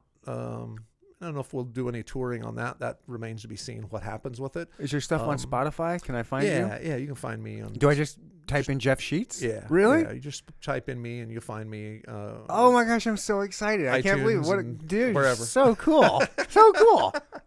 um, but yeah, so that's uh, we- I joke about that now because uh, when we we did a thing out at the Royals um, with with Towser doing a demo, right? And they gave me a little laminate, you know, so I got my backstage pass and and you know I, I joke and say, well, man, when I, I used to be known as a musician and it used to say, hey, you know, Jeff Sheets on it. Now it just says frisbee dog handler, frisbee dog handler. Could be anybody. Yeah, no big deal. No big deal. Yeah, that's funny. Yeah. So yeah. Well, uh, but now my dog's the star, so I, he goes around and he gets to do the stuff, right? How big's your band? What is your? I mean, you have a you, you have a band now. Yeah. Yeah, I would say we're not playing out right now, but in the last few years, um, I basically my trio played all over, and for a while I had a keyboard player, I had a B three player, but then basically I had a Kabar. trio. Uh, Kabar. Kabar. I just combined keyboard and guitar.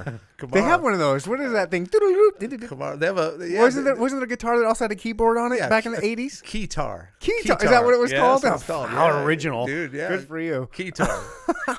they also have a. They have. They have a. uh well, they have a lot of things that combine with guitar, like a, a banjo and a guitar, right? So you know. A banjo and a guitar. Yeah, What's so the a, a banjo is a uh, percussion instrument, right? No, no? banjo's your you know country picking. I thought it was a. I thought I know what it is. I thought that was considered a percussion. No, it's got strings on it. It's just got less strings than a guitar. So it's a bantar Hmm. when you combine them, basically. By the way. Interesting. A band, of bantar, course. of course. well, I I mean, mean, why, why complicate it? No, I was gonna say you don't want to make it. You don't want to make it difficult yeah, for for sure. the kids to tell their mom what they want Yeah, for Christmas. yeah. You know, you want to keep it simple. I Can't imagine too many people are asking their mom for a band. Well, not in my world, no. but then again, I play frisbee with my dog. Yeah, so, who know- I mean, yeah, I mean, who knows, right? So, uh, what you got? A vocalist, gu- you guitarist, and a keyboardist. And a uh, well, a drummer. Oh, well, who's your vocalist? Or you don't have one? You guys vocalist just is a bass player. So the bass player, vocalist, and then uh, bass, guitar, or like the big, Yeah, tall, standing thing. yeah, ba- electric bass. So yeah, my stuff is more like um, the last couple records are more like uh, you know blues rock, Jimi Hendrix, Allman Brothers ish Oh, kind of stuff like that. Is classic rock. just listening to some Hendrix. I was just listening to Hendrix today. Uh, he's, I mean, who, eh, almost everybody's favorite, right? And he's Yeah, up yeah. there. And yeah, my favorite album. I don't know, my favorite album of his. I was thinking about this today because I was listening to him. I was like, my favorite album of his.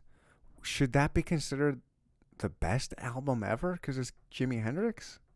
Could be. Because he, I mean, is he the? gr- I mean, Well, yeah. I mean, he, I mean, he's on Mount Rushmore as one of the greatest musicians. Is he I mean, greatest musicians ever? Yeah, I mean, Guitarists ever? For I mean, sure, I would I would say he is for sure one of the you know, and and I think what made him, you know, puts him in that category, is the time he was in. You know, was he Mhm. was completely innovative, Right. and groundbreaking at that time. You Mhm. know, um, and while he maybe isn't or you know wouldn't be considered. Um, you know as technically brilliant as even like someone like a Tommy Emmanuel is a completely different style. But Right. I mean, Tommy plays great blues and actually can- guy's he can play rock. I mean, he, he's an amazing rock player too. The ma- But- he, his slapping. Yeah, I and mean, he's just got the whole thing. I So, so, but Hendrix had it. Hendrix was unique, you know, and he was creative, and he was doing something that was really completely groundbreaking at the time, you know, which is to me what what made him so awesome, you know, um, and in a relatively short period of time.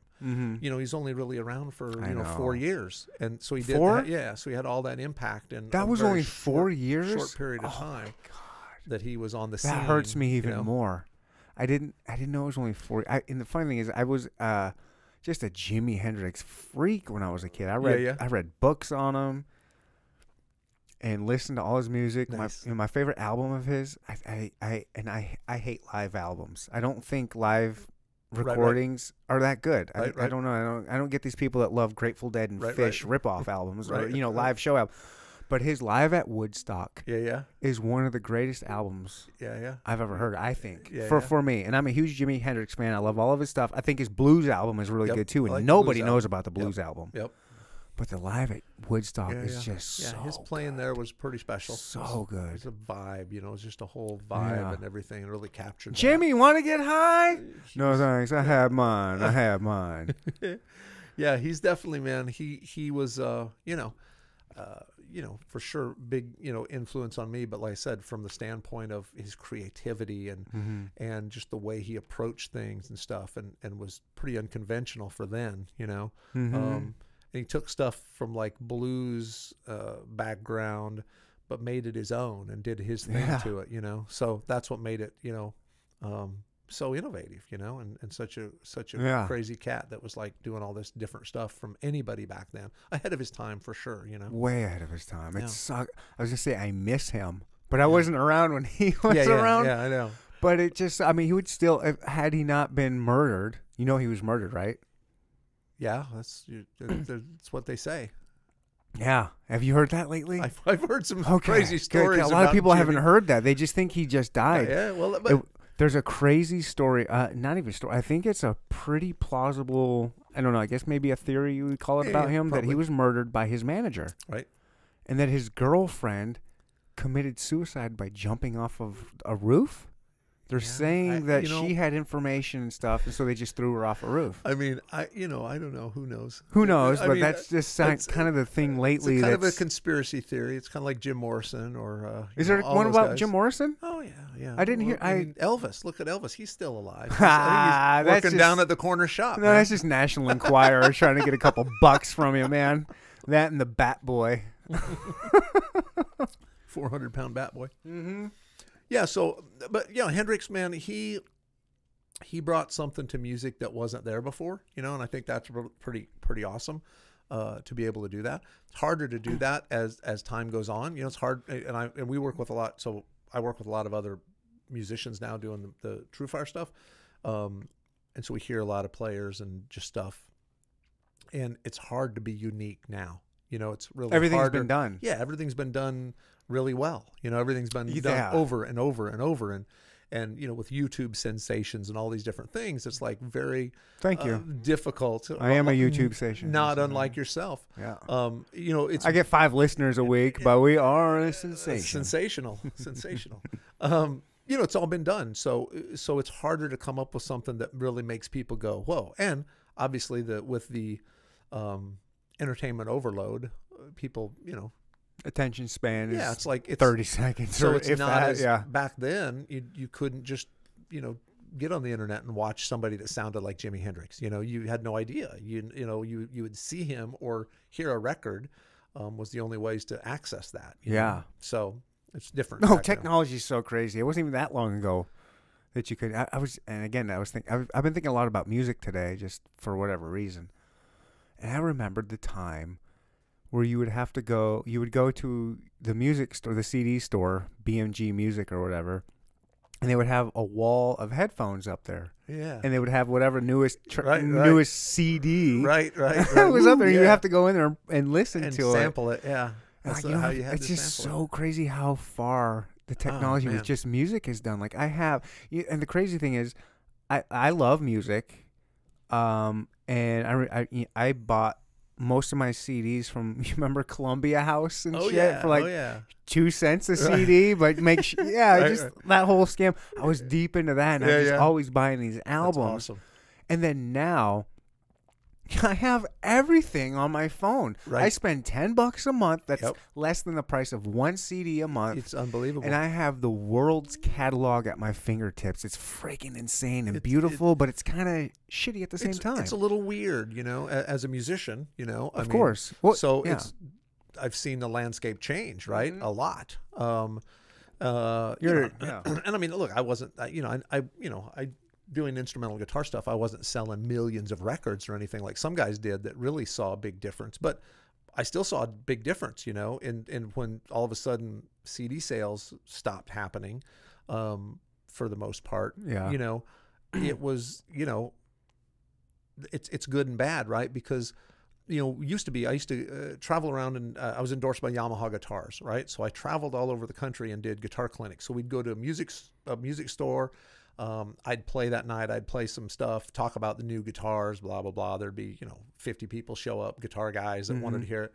Um, and the number one question when I first started doing that was, wow, how do I get your stuff? That you know your stuff isn't in my local store, and you know I didn't Oh. have distribution that would was going to put my stuff everywhere, Gotcha. right? Yeah. So of course You weren't then- selling it out of your trunk. Here, well, here well back then I, I'd have a postcard and say, "Here, write this address." You know, Really? send me money, and I'll send you a CD, kind of a thing. You know, Huh. that was the only way Wait, guys a postcard? could You would get just, Yeah, give them instead of like a, a, a, business card, you would give them a postcard. postcard that said, "Here's all my information." so, you know, yeah, it's like got a, selling it, right? right? But you know, so when the inter, the interwebs came around, when the internet started, and we you know had a, a different you know had a website and different distribution. Um, good news, bad news, right? Because the good news is now this kid in Philadelphia that says, "Man, I'd like to listen to your record, but I don't, I can't get it locally. Mm-hmm. Where can I order it? Where can I buy it? You know, they got to go through extra steps. They got to send you a check.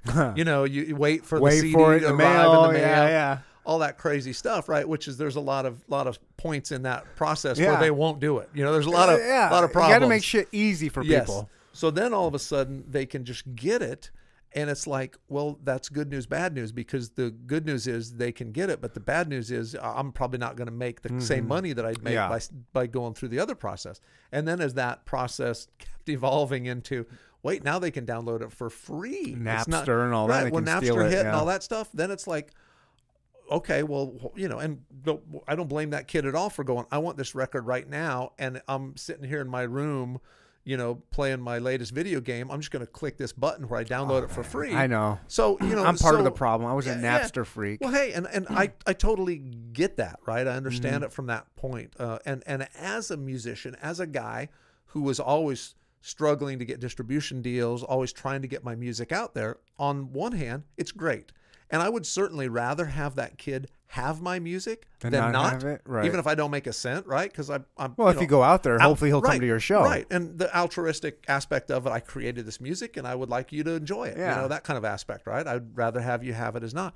Um, having said all that, you still got to pay rent, Uh, money. I got know? give me that cash, so, baby. So it is. There is that element Yeah. where you know. But when that, once that wave hit and torrent sites and everything hit, Right. it just there was you know that horse has left the barn. So Mm-hmm. we're not going to go back to you know mom and pop record shops. I mean, there'll be a few record shops selling vinyl now, but that's Vinyl's not, making a comeback. They say. It's a crazy comeback, but it's not going to put you back out there. No, you know no, what I mean? It's no. not It's not that big of a comeback. Right. It's just a comeback for yeah, vinyl. It's a niche kind of comeback that's like Yeah. kind of cool and hip and, and weird.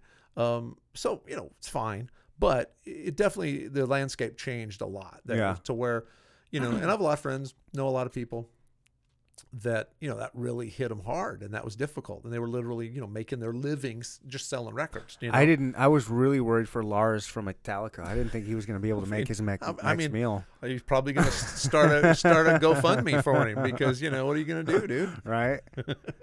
So yeah, th- but there's but but unfortunately, his his plight that was well publicized and his you know reactions, you know, did sort of uh, downplay or not spotlight some of the guys that that really affected. That really guys that were literally making a living, and then all of a sudden they're not making a living, and they have to figure out what else they can do. You know, Mm-hmm. um, so those guys, yeah, took a pretty big hit on that. But once again, it, it is what it is. It's a new world, right? It's a new world. I mean, Time to adjust. yeah. What if you had a blockbuster? What if you were selling? you know, if you were a guy that owned a blockbuster Block- store. No, Blockbuster screwed themselves. Well, yeah, but they're done now. You know, what I They're mean, done they're, now. They're, they're, they're, that wasn't going to work. You there's know? like So- Hollywood Video around here. I think there's three of them in the metro. But you know, so you think, what's the next thing, right? What's the next thing? What what What's are the we next dealing thing to with? fall? Right. What's the next thing that's going to go go away? you Barnes know? and Noble. Yeah, yeah, they're they're close to there's but you know the only thing that keeps those guys going, in my opinion, now is their online presence and the Yeah. stuff they do online. So some of the companies that have adapted, but it's like as a musician, it's like music stores, right? Same Yeah. thing, right? Mom and pop music shops, you know, took a huge hit once. Oh, sure. You know, online music. You could Mhm. go buy it online and have it delivered the next day or what, two days. Right. Um, why do I want to pay a hundred dollars more to you for that? You know. Right, yeah. So that was a that was another tough thing. Eh, It's not just music stores, obviously. Yeah. Anything online with Mhm. Amazon and stuff, but uh, companies that were smart enough to get online and do that, um, it's like what what we do at TrueFire, right? So guitar lessons, same thing. Um, you used to have to go find a teacher somewhere in your Mhm. local area and go to a music store and you know wade through the back room boxes and go there every Tuesday at five o'clock to Uh-huh. Yeah. get your lesson. You know that's how you took lessons. You know. Um, and now you do it online. You know, now it's like, uh, you know, there's the online world. So you can It's a either crazy you know, world, You just have to adapt. world. Yeah, yeah. I mean, look at you. You're podcasting here from your room, and uh, That's you know, right. I am. I have a radio show a radio essentially. show, right? You're you're you know speaking to the DIY. world. I am. Yeah. So you know that wasn't possible just a few years ago. I mean, yeah, it wasn't been too that- long. not- Twelve years ago yeah. or so. It probably. Wasn't really you know, and even then it was you know difficult. It's like Mhm. in the it's mu- difficult now because, like I said, I'm an idiot. I'm not smarter than a dog. right. Like I didn't know how to do any of this shit before. My border got it. collie could set this up and run it. By the way, I should. I He- wanted he you to bring him and he be my producer and switch cameras for me.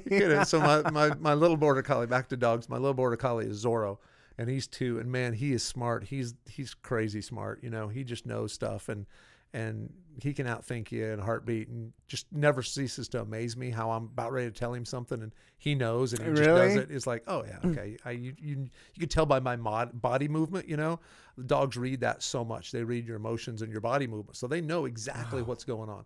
So if you move like that, they know where to turn. So that's part of the freestyle stuff and training your dog out there is You have you to. know, train do you have to train a routine? yeah, so you do a Yes, routine and moves, you know. So Yeah. okay, you're going to flip, then you're going to go between my legs and catch this, then I'm going to catch you. So a lot of that is done by by body movement and by pressure. So the, if you step towards him, he knows he's backs up a little bit. If you move back away, he's going to come to you. So it's this whole weird which is what makes it cool. It's a dance. It's like this synchronicity that that happens between you and the dog. Nobody would really catch on to that unless you're into the world, right? right? And when you do it, but when you do it, it's like magic, right? It's like those things that you go, oh, this is awesome. Like if you're kayaking down and hit some rapids and you're like, you hit it just right. And I, I mean, all, I got all kinds of goofy analogies because I do a lot of different You things. do do a lot All those shit. things are the same thing. It all makes that magic happen. Or when you throw that awesome drive off the tee box and it's like, it's just, oh, that's the one. I, it- I still oh, I have yeah. a few pictures in my head of some memories of just some great bombs that I've thrown that I've parked. It's like, oh, yeah, yeah. like, so- or everything comes together. The just the strength and the Right. uh, technique and everything just all comes together and hits that sweet spot. Yeah. Oh yeah, It's like that's that being in the zone, like you know, like Michael Jordan talks about, or athletes of all kinds talk about Right. being in the zone, and that's the way it is when you're out there with your dog. That's the other thing that makes it special is it's not just a routine you're kind of going through, but you have to connect with your dog because they got to be they got to do what you want to do when you want to do it, and you know if you're two feet away, it's not Mhm. going to work as well. So it's that it's that syncing up, you know, that you know in the zone is is Mhm. a pretty cool moment. You know, it doesn't happen all the time, but when it does, you're like, oh, that's pretty awesome to share that with another yeah. you know, it's an interesting creature. Yeah, it's an interesting partnership that you guys, I would think, have with your dogs. Yes. Real kind of it just seems like kind of intimate and just like you guys kind of must Yeah. really have like a connection with It's each other to, especially for the freestyle Yeah. is what i'm thinking Yeah, for the freestyle for sure. It's definitely a connection that that is hard to explain to someone who doesn't get it. sure Um so me and my my little border collie Zorro, um, while we're just talking about whatever, um, we did a thing this this spring. Um, we did a thing called a Canine Biathlon. wow So the Canine Biathlon it was in Alabama. Um, it's basically four and a half miles of a run. So imagine like a warrior dash or tough mudder, Okay. Spartan race kind of a thing, except with your dog. So you and your dog are jumping in pools of muddy, nasty water. You're crawling under tunnels. You're going over these this big tire hill with your dog. So your dog's on a leash. For You're a going together four and miles? half miles. So That's it's a that's longer than a 5K, ladies right, and right. gentlemen. Yes, it is. And so uh, it's pretty brutal. I think there was 80 obstacles in that four and a half miles. So some of it's take? running. Uh, the fastest guys do it in about 40 minutes, you know? So this was my first time ever doing it. My goal was to do it under an hour, but my time was an hour and 26 seconds. So that your fault or the um, dog's fault or both? It was definitely my fault. He was good to go. He was like good. You know, he's like could do it. Could have Yeah. turned around, done it again. You know, um, but it, it was pretty amazing connection with your dog doing that kind of a thing because you're standing there and you've got to crawl under this in this water under this tunnel and you've got to look at him and say you got to trust me and I got to trust you that we're going through this together. Okay. You know, so it's a pretty cool. Uh, it's a pretty cool thing. It, it happens once a year down there, and they- they're expanding that. Another dog sport, right? So this is another dog sport yeah. that's taking yeah, off. yeah, So I think they had over over two days they had twelve hundred teams did this. Wow.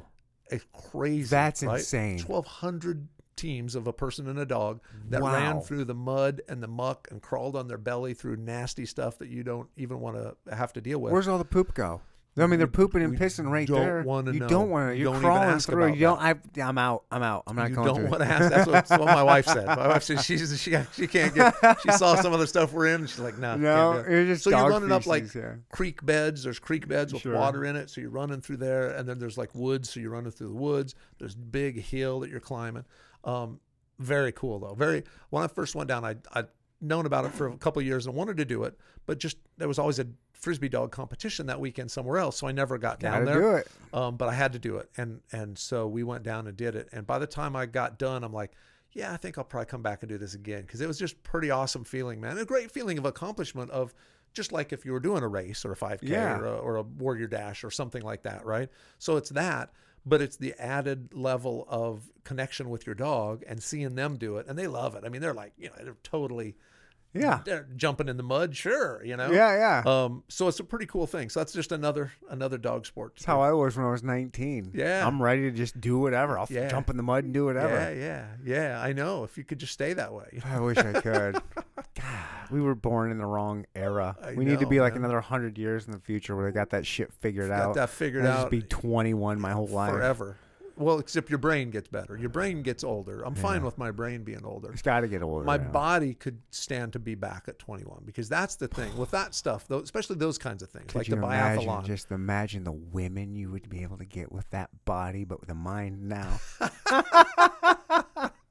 I'm kidding, ladies. I respect most of you. Oh, yeah, that you could imagine that, or you could imagine running the biathlon, No, you know, yeah. which is you know uh, maybe more practical application. Um, Eh, I know depends upon who depends upon who you ask. It really, it's all it's all Right. perspective. perspective exactly yeah. No i would love to have that. Yeah i wish i was young again. I have yeah. Issues. You get issues when you're older. You start aching and earning i want, I well, don't especially ache when anymore. you're when you do a lot of stuff, you know. exactly. Either either wish I was younger or wish I was just like an accountant dude that sat around all day no and didn't don't care about anything. no you don't you Wa- do come not home and watch TV, and then you probably feel no pain at all. that's not no that's that's the most pain of all it is. that is not the life to live because that dude wants to do shit but he gets too lazy and he gets stuck in his routine like we talked earlier yep. I know It's I should get off my couch and everything, but boy, these chips are good and this movie's good. Yeah, it is. It's yeah, it's- hard. it's It- it's, hard. I mean, yeah, discipline. Yep, you got it, man. You got to do it, and that's like I said. Maybe one of the best things about having active dogs is you Keeps you go, active. Yeah, you go do it. It's like they need to work. They're you working. got a companion. It's got exercise. Yep, it's all good. That's to- That's that's huh. That should really be pimped out there a little bit harder for kind of older people to Yep. kind of stay in shape and stay active. Yeah, absolutely should be for You know what I sure. mean? yeah. So great having a companion. You know, It great, is. great having somebody to, to motivate you. Mm-hmm. Basically, uh, it's like your own little mini personal trainer bar- barking at you, barking at you uh, in, a, Right. in a good dog barking way, saying "Let's go, come on, let's go." You know, yeah. um, and I think that's a cool. It's a cool thing. You know, great to have.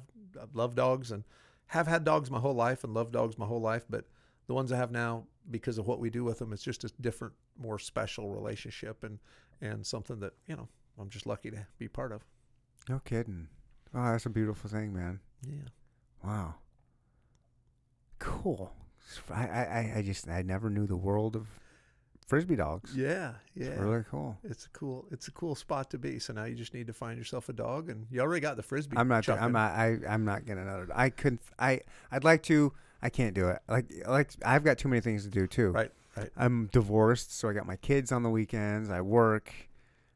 Again, I'm divorced, so I pay a lot of money in child support. right. So Right. I don't have all the money to be traveling Yeah, all yeah, over the place yeah. and do stuff. So I got to pick. Yeah. I got to pick my you do. my my hobbies and You passions sure too. do, man. and I would like to. My biggest thing is, um, so being divorced dad, it sucks. You know, I miss my kids like crazy, but you learn to balance, and you're like, okay, I throw that stuff away, and I accept what it is, and this is my life now, and I love my kids, and I have responsibility when I have them, Yep. But I love not having responsibility when I don't have them. right.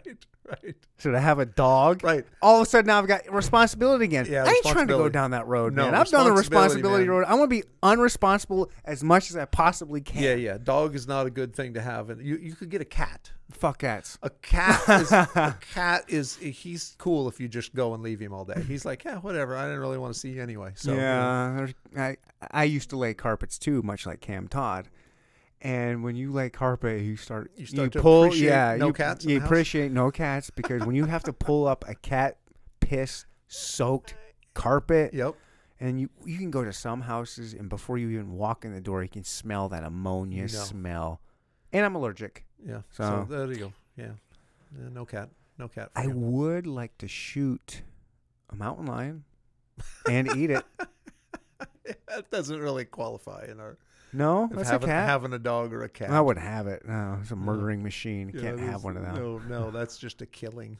That's a blood bloodlust. Mm-hmm. Badass though.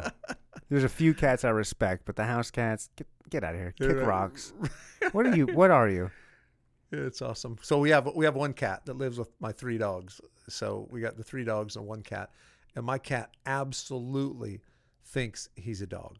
Oh, really? Yeah, she's a dog. I've Yeah, seen a no- couple no cats like that that are cool. man. There's a few cool cats I mean, out there. So we found this cat when Towser and I went to the park to run when he was, you know, uh, I don't know, he's three years old or whatever. So we'd go up to the park to run, and we heard this screaming when we get to the park, and it was like, "What is that?" It A was just cat? loud and obnoxious. Yeah. the cat, and it was this kitten who was about four weeks old, so not even Oh. old enough to be on their own. Somebody had dumped it out there Yeah. in the park, and so it's like, ah. So I took it home, you know, and I, Ah. of course thinking I was just rescuing it and I was going to find it a home, and Right. whatever, right? Did your wife fall um, in love with it? Well, originally she said, "I don't want that cat in the house. I Oh, could have diseases, right? I don't want to give him diseases to my dog." Blah, blah, Okay. blah.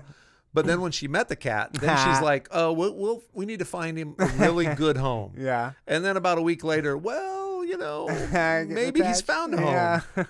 And so I found a good home. It's right, here. Exactly, is pretty much what it was. So now, now eight years later, that we still have the cat, and Mm-hmm. and so the cat actually never has never seen another cat uh, past that four weeks. I mean, in our lifetime, Right. you know, never seen another cat. But he, the, or she, I keep saying he, but it's a she. She grew attached to my dog, to Towser. So she just wanted to curl up with Towser all the time. Oh, and Towser sweet. was okay, right, with that when when he was younger, and he kind of dealt with it. Sort of brought the kitty along, and okay, I'm train you up, right.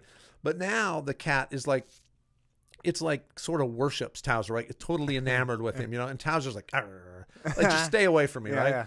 But the cat will literally come over and sit by Towser, like a foot away, and then kind of stretch out and just start inching her foot over. And like, I mean, this could take 15 minutes, and then pretty soon her foot touches him.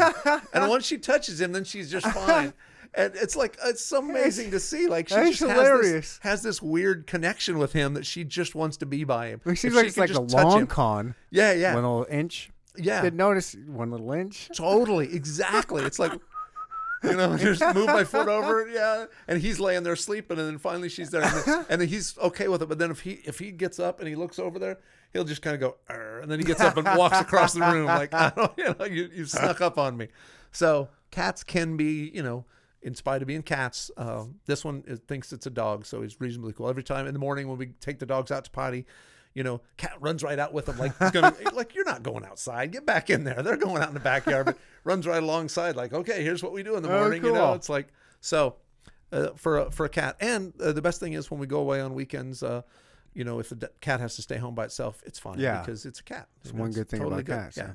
I'm not a big cat guy, but I like your cat. Yeah, um, my cat's pretty cool. He's Sounds he's- pretty she- dope. she's she's not a bad companion. Yeah, no kidding.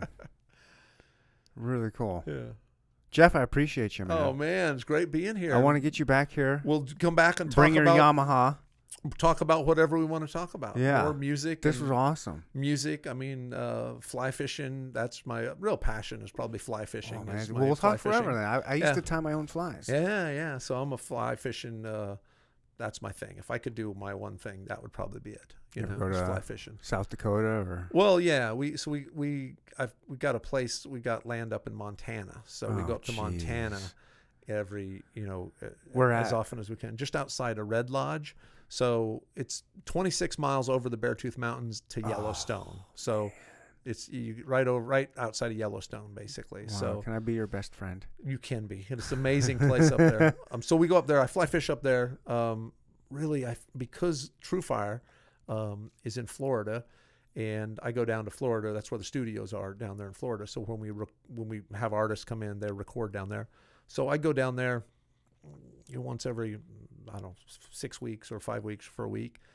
And the good news is, uh, my buddies down at TrueFire, they're pretty avid fishermen too. So Oh yeah, Florida. so we Saltwater do fishing? Saltwater, yeah, and that that can spoil you a little bit. I've on, always wanted to fly fish for tarpon. yeah, so we did that last two weeks ago or three weeks ago. I was down there For tarpon? Yeah, we went f- we went chasing tarpon, but we had boat Oh. problems, which was kind of a bummer. But um, but Oh, but but we go down we go down to the Keys, done do bone fishing. You know, so bonefish Oh, is amazing. we yeah. went to Belize here a couple years ago, bone fishing. Jeez, I am not doing it right. So it was I'm not living life correctly at all. So those Ugh. are so the saltwater man. When you're fly fishing in the salt, it's a it's a it, it can spoil you on catching fish here. Although I still love it here, hmm. but those fish are like crazy beasts. You know, when you catch Oh, a man. you catch a bonefish that's this big and he literally spools you. I mean, just- really? it's like you can't stop him. You know, it's amazing how much strength and power saltwater fish have compared to you know your average, you know, rainbow trout. Um, well, yeah, so, it, but you know, doesn't mean I don't love fishing here. So, right. but anyway, we could talk fishing for a while for sure. Sweet, Jeff. I can't wait to get you back yeah, on. we could this do it again, awesome. man. We'll do it again and this was amazing. pontificate about the things in the world. And, yeah, and- I and really just wanted to stuff. get down to the nitty. I wanted to meet you, get a feel for you, and, and really talk disc dogs. Yes, But holy shit, we got a lot. We got a lot to talk we about. could go down a lot of rabbit holes, man. Yeah, I love rabbit holes. I love them all. Awesome. I'm gonna give you a couple minutes here. You pimp whatever you want to pimp. Do say whatever you want to say? I don't care what you do. here you go, my man. Say what you want. Well, I, don't, I don't know if I have much to pimp, but if you want to find out anything about really my music stuff, um, just go to jeffscheetz.com. how do you spell it? J E F F S C H E E T Z. JeffScheetz.com. Uh, that can get you links to everything, all guitar stuff. Um, Team Towser, uh, T O W S E R, teamtowser.com takes you there. Um, you know, if you want to check out guitar instructional stuff, and I have about six guitar instructional, maybe seven guitar instructional courses out on TrueFire nice. myself as well. Besides working with everybody else, I do. I'm a guitar educator, so um, just go to TrueFire.com. Um, any more dot coms I can throw out there? Uh, SmartPracticeAcademy.com takes you to my book that we didn't even talk about. But Next I, time, buddy. I wrote a book called Smart Practice. Uh, it's on Amazon. You can check it out. Um, so dot com, wherever, just you can Google me, and there's probably all sorts of strange things on there. Jeff, man, thanks. Yeah, Can I get a man. fist bump from you? Absolutely, brother. Hell yeah. Yeah, man. Thank you, and we'll do this again. This was amazing. Thanks everybody for listening and watching, Oh, whatever it sure. is, Yep. and we're out of here. Sounds great. Deuces.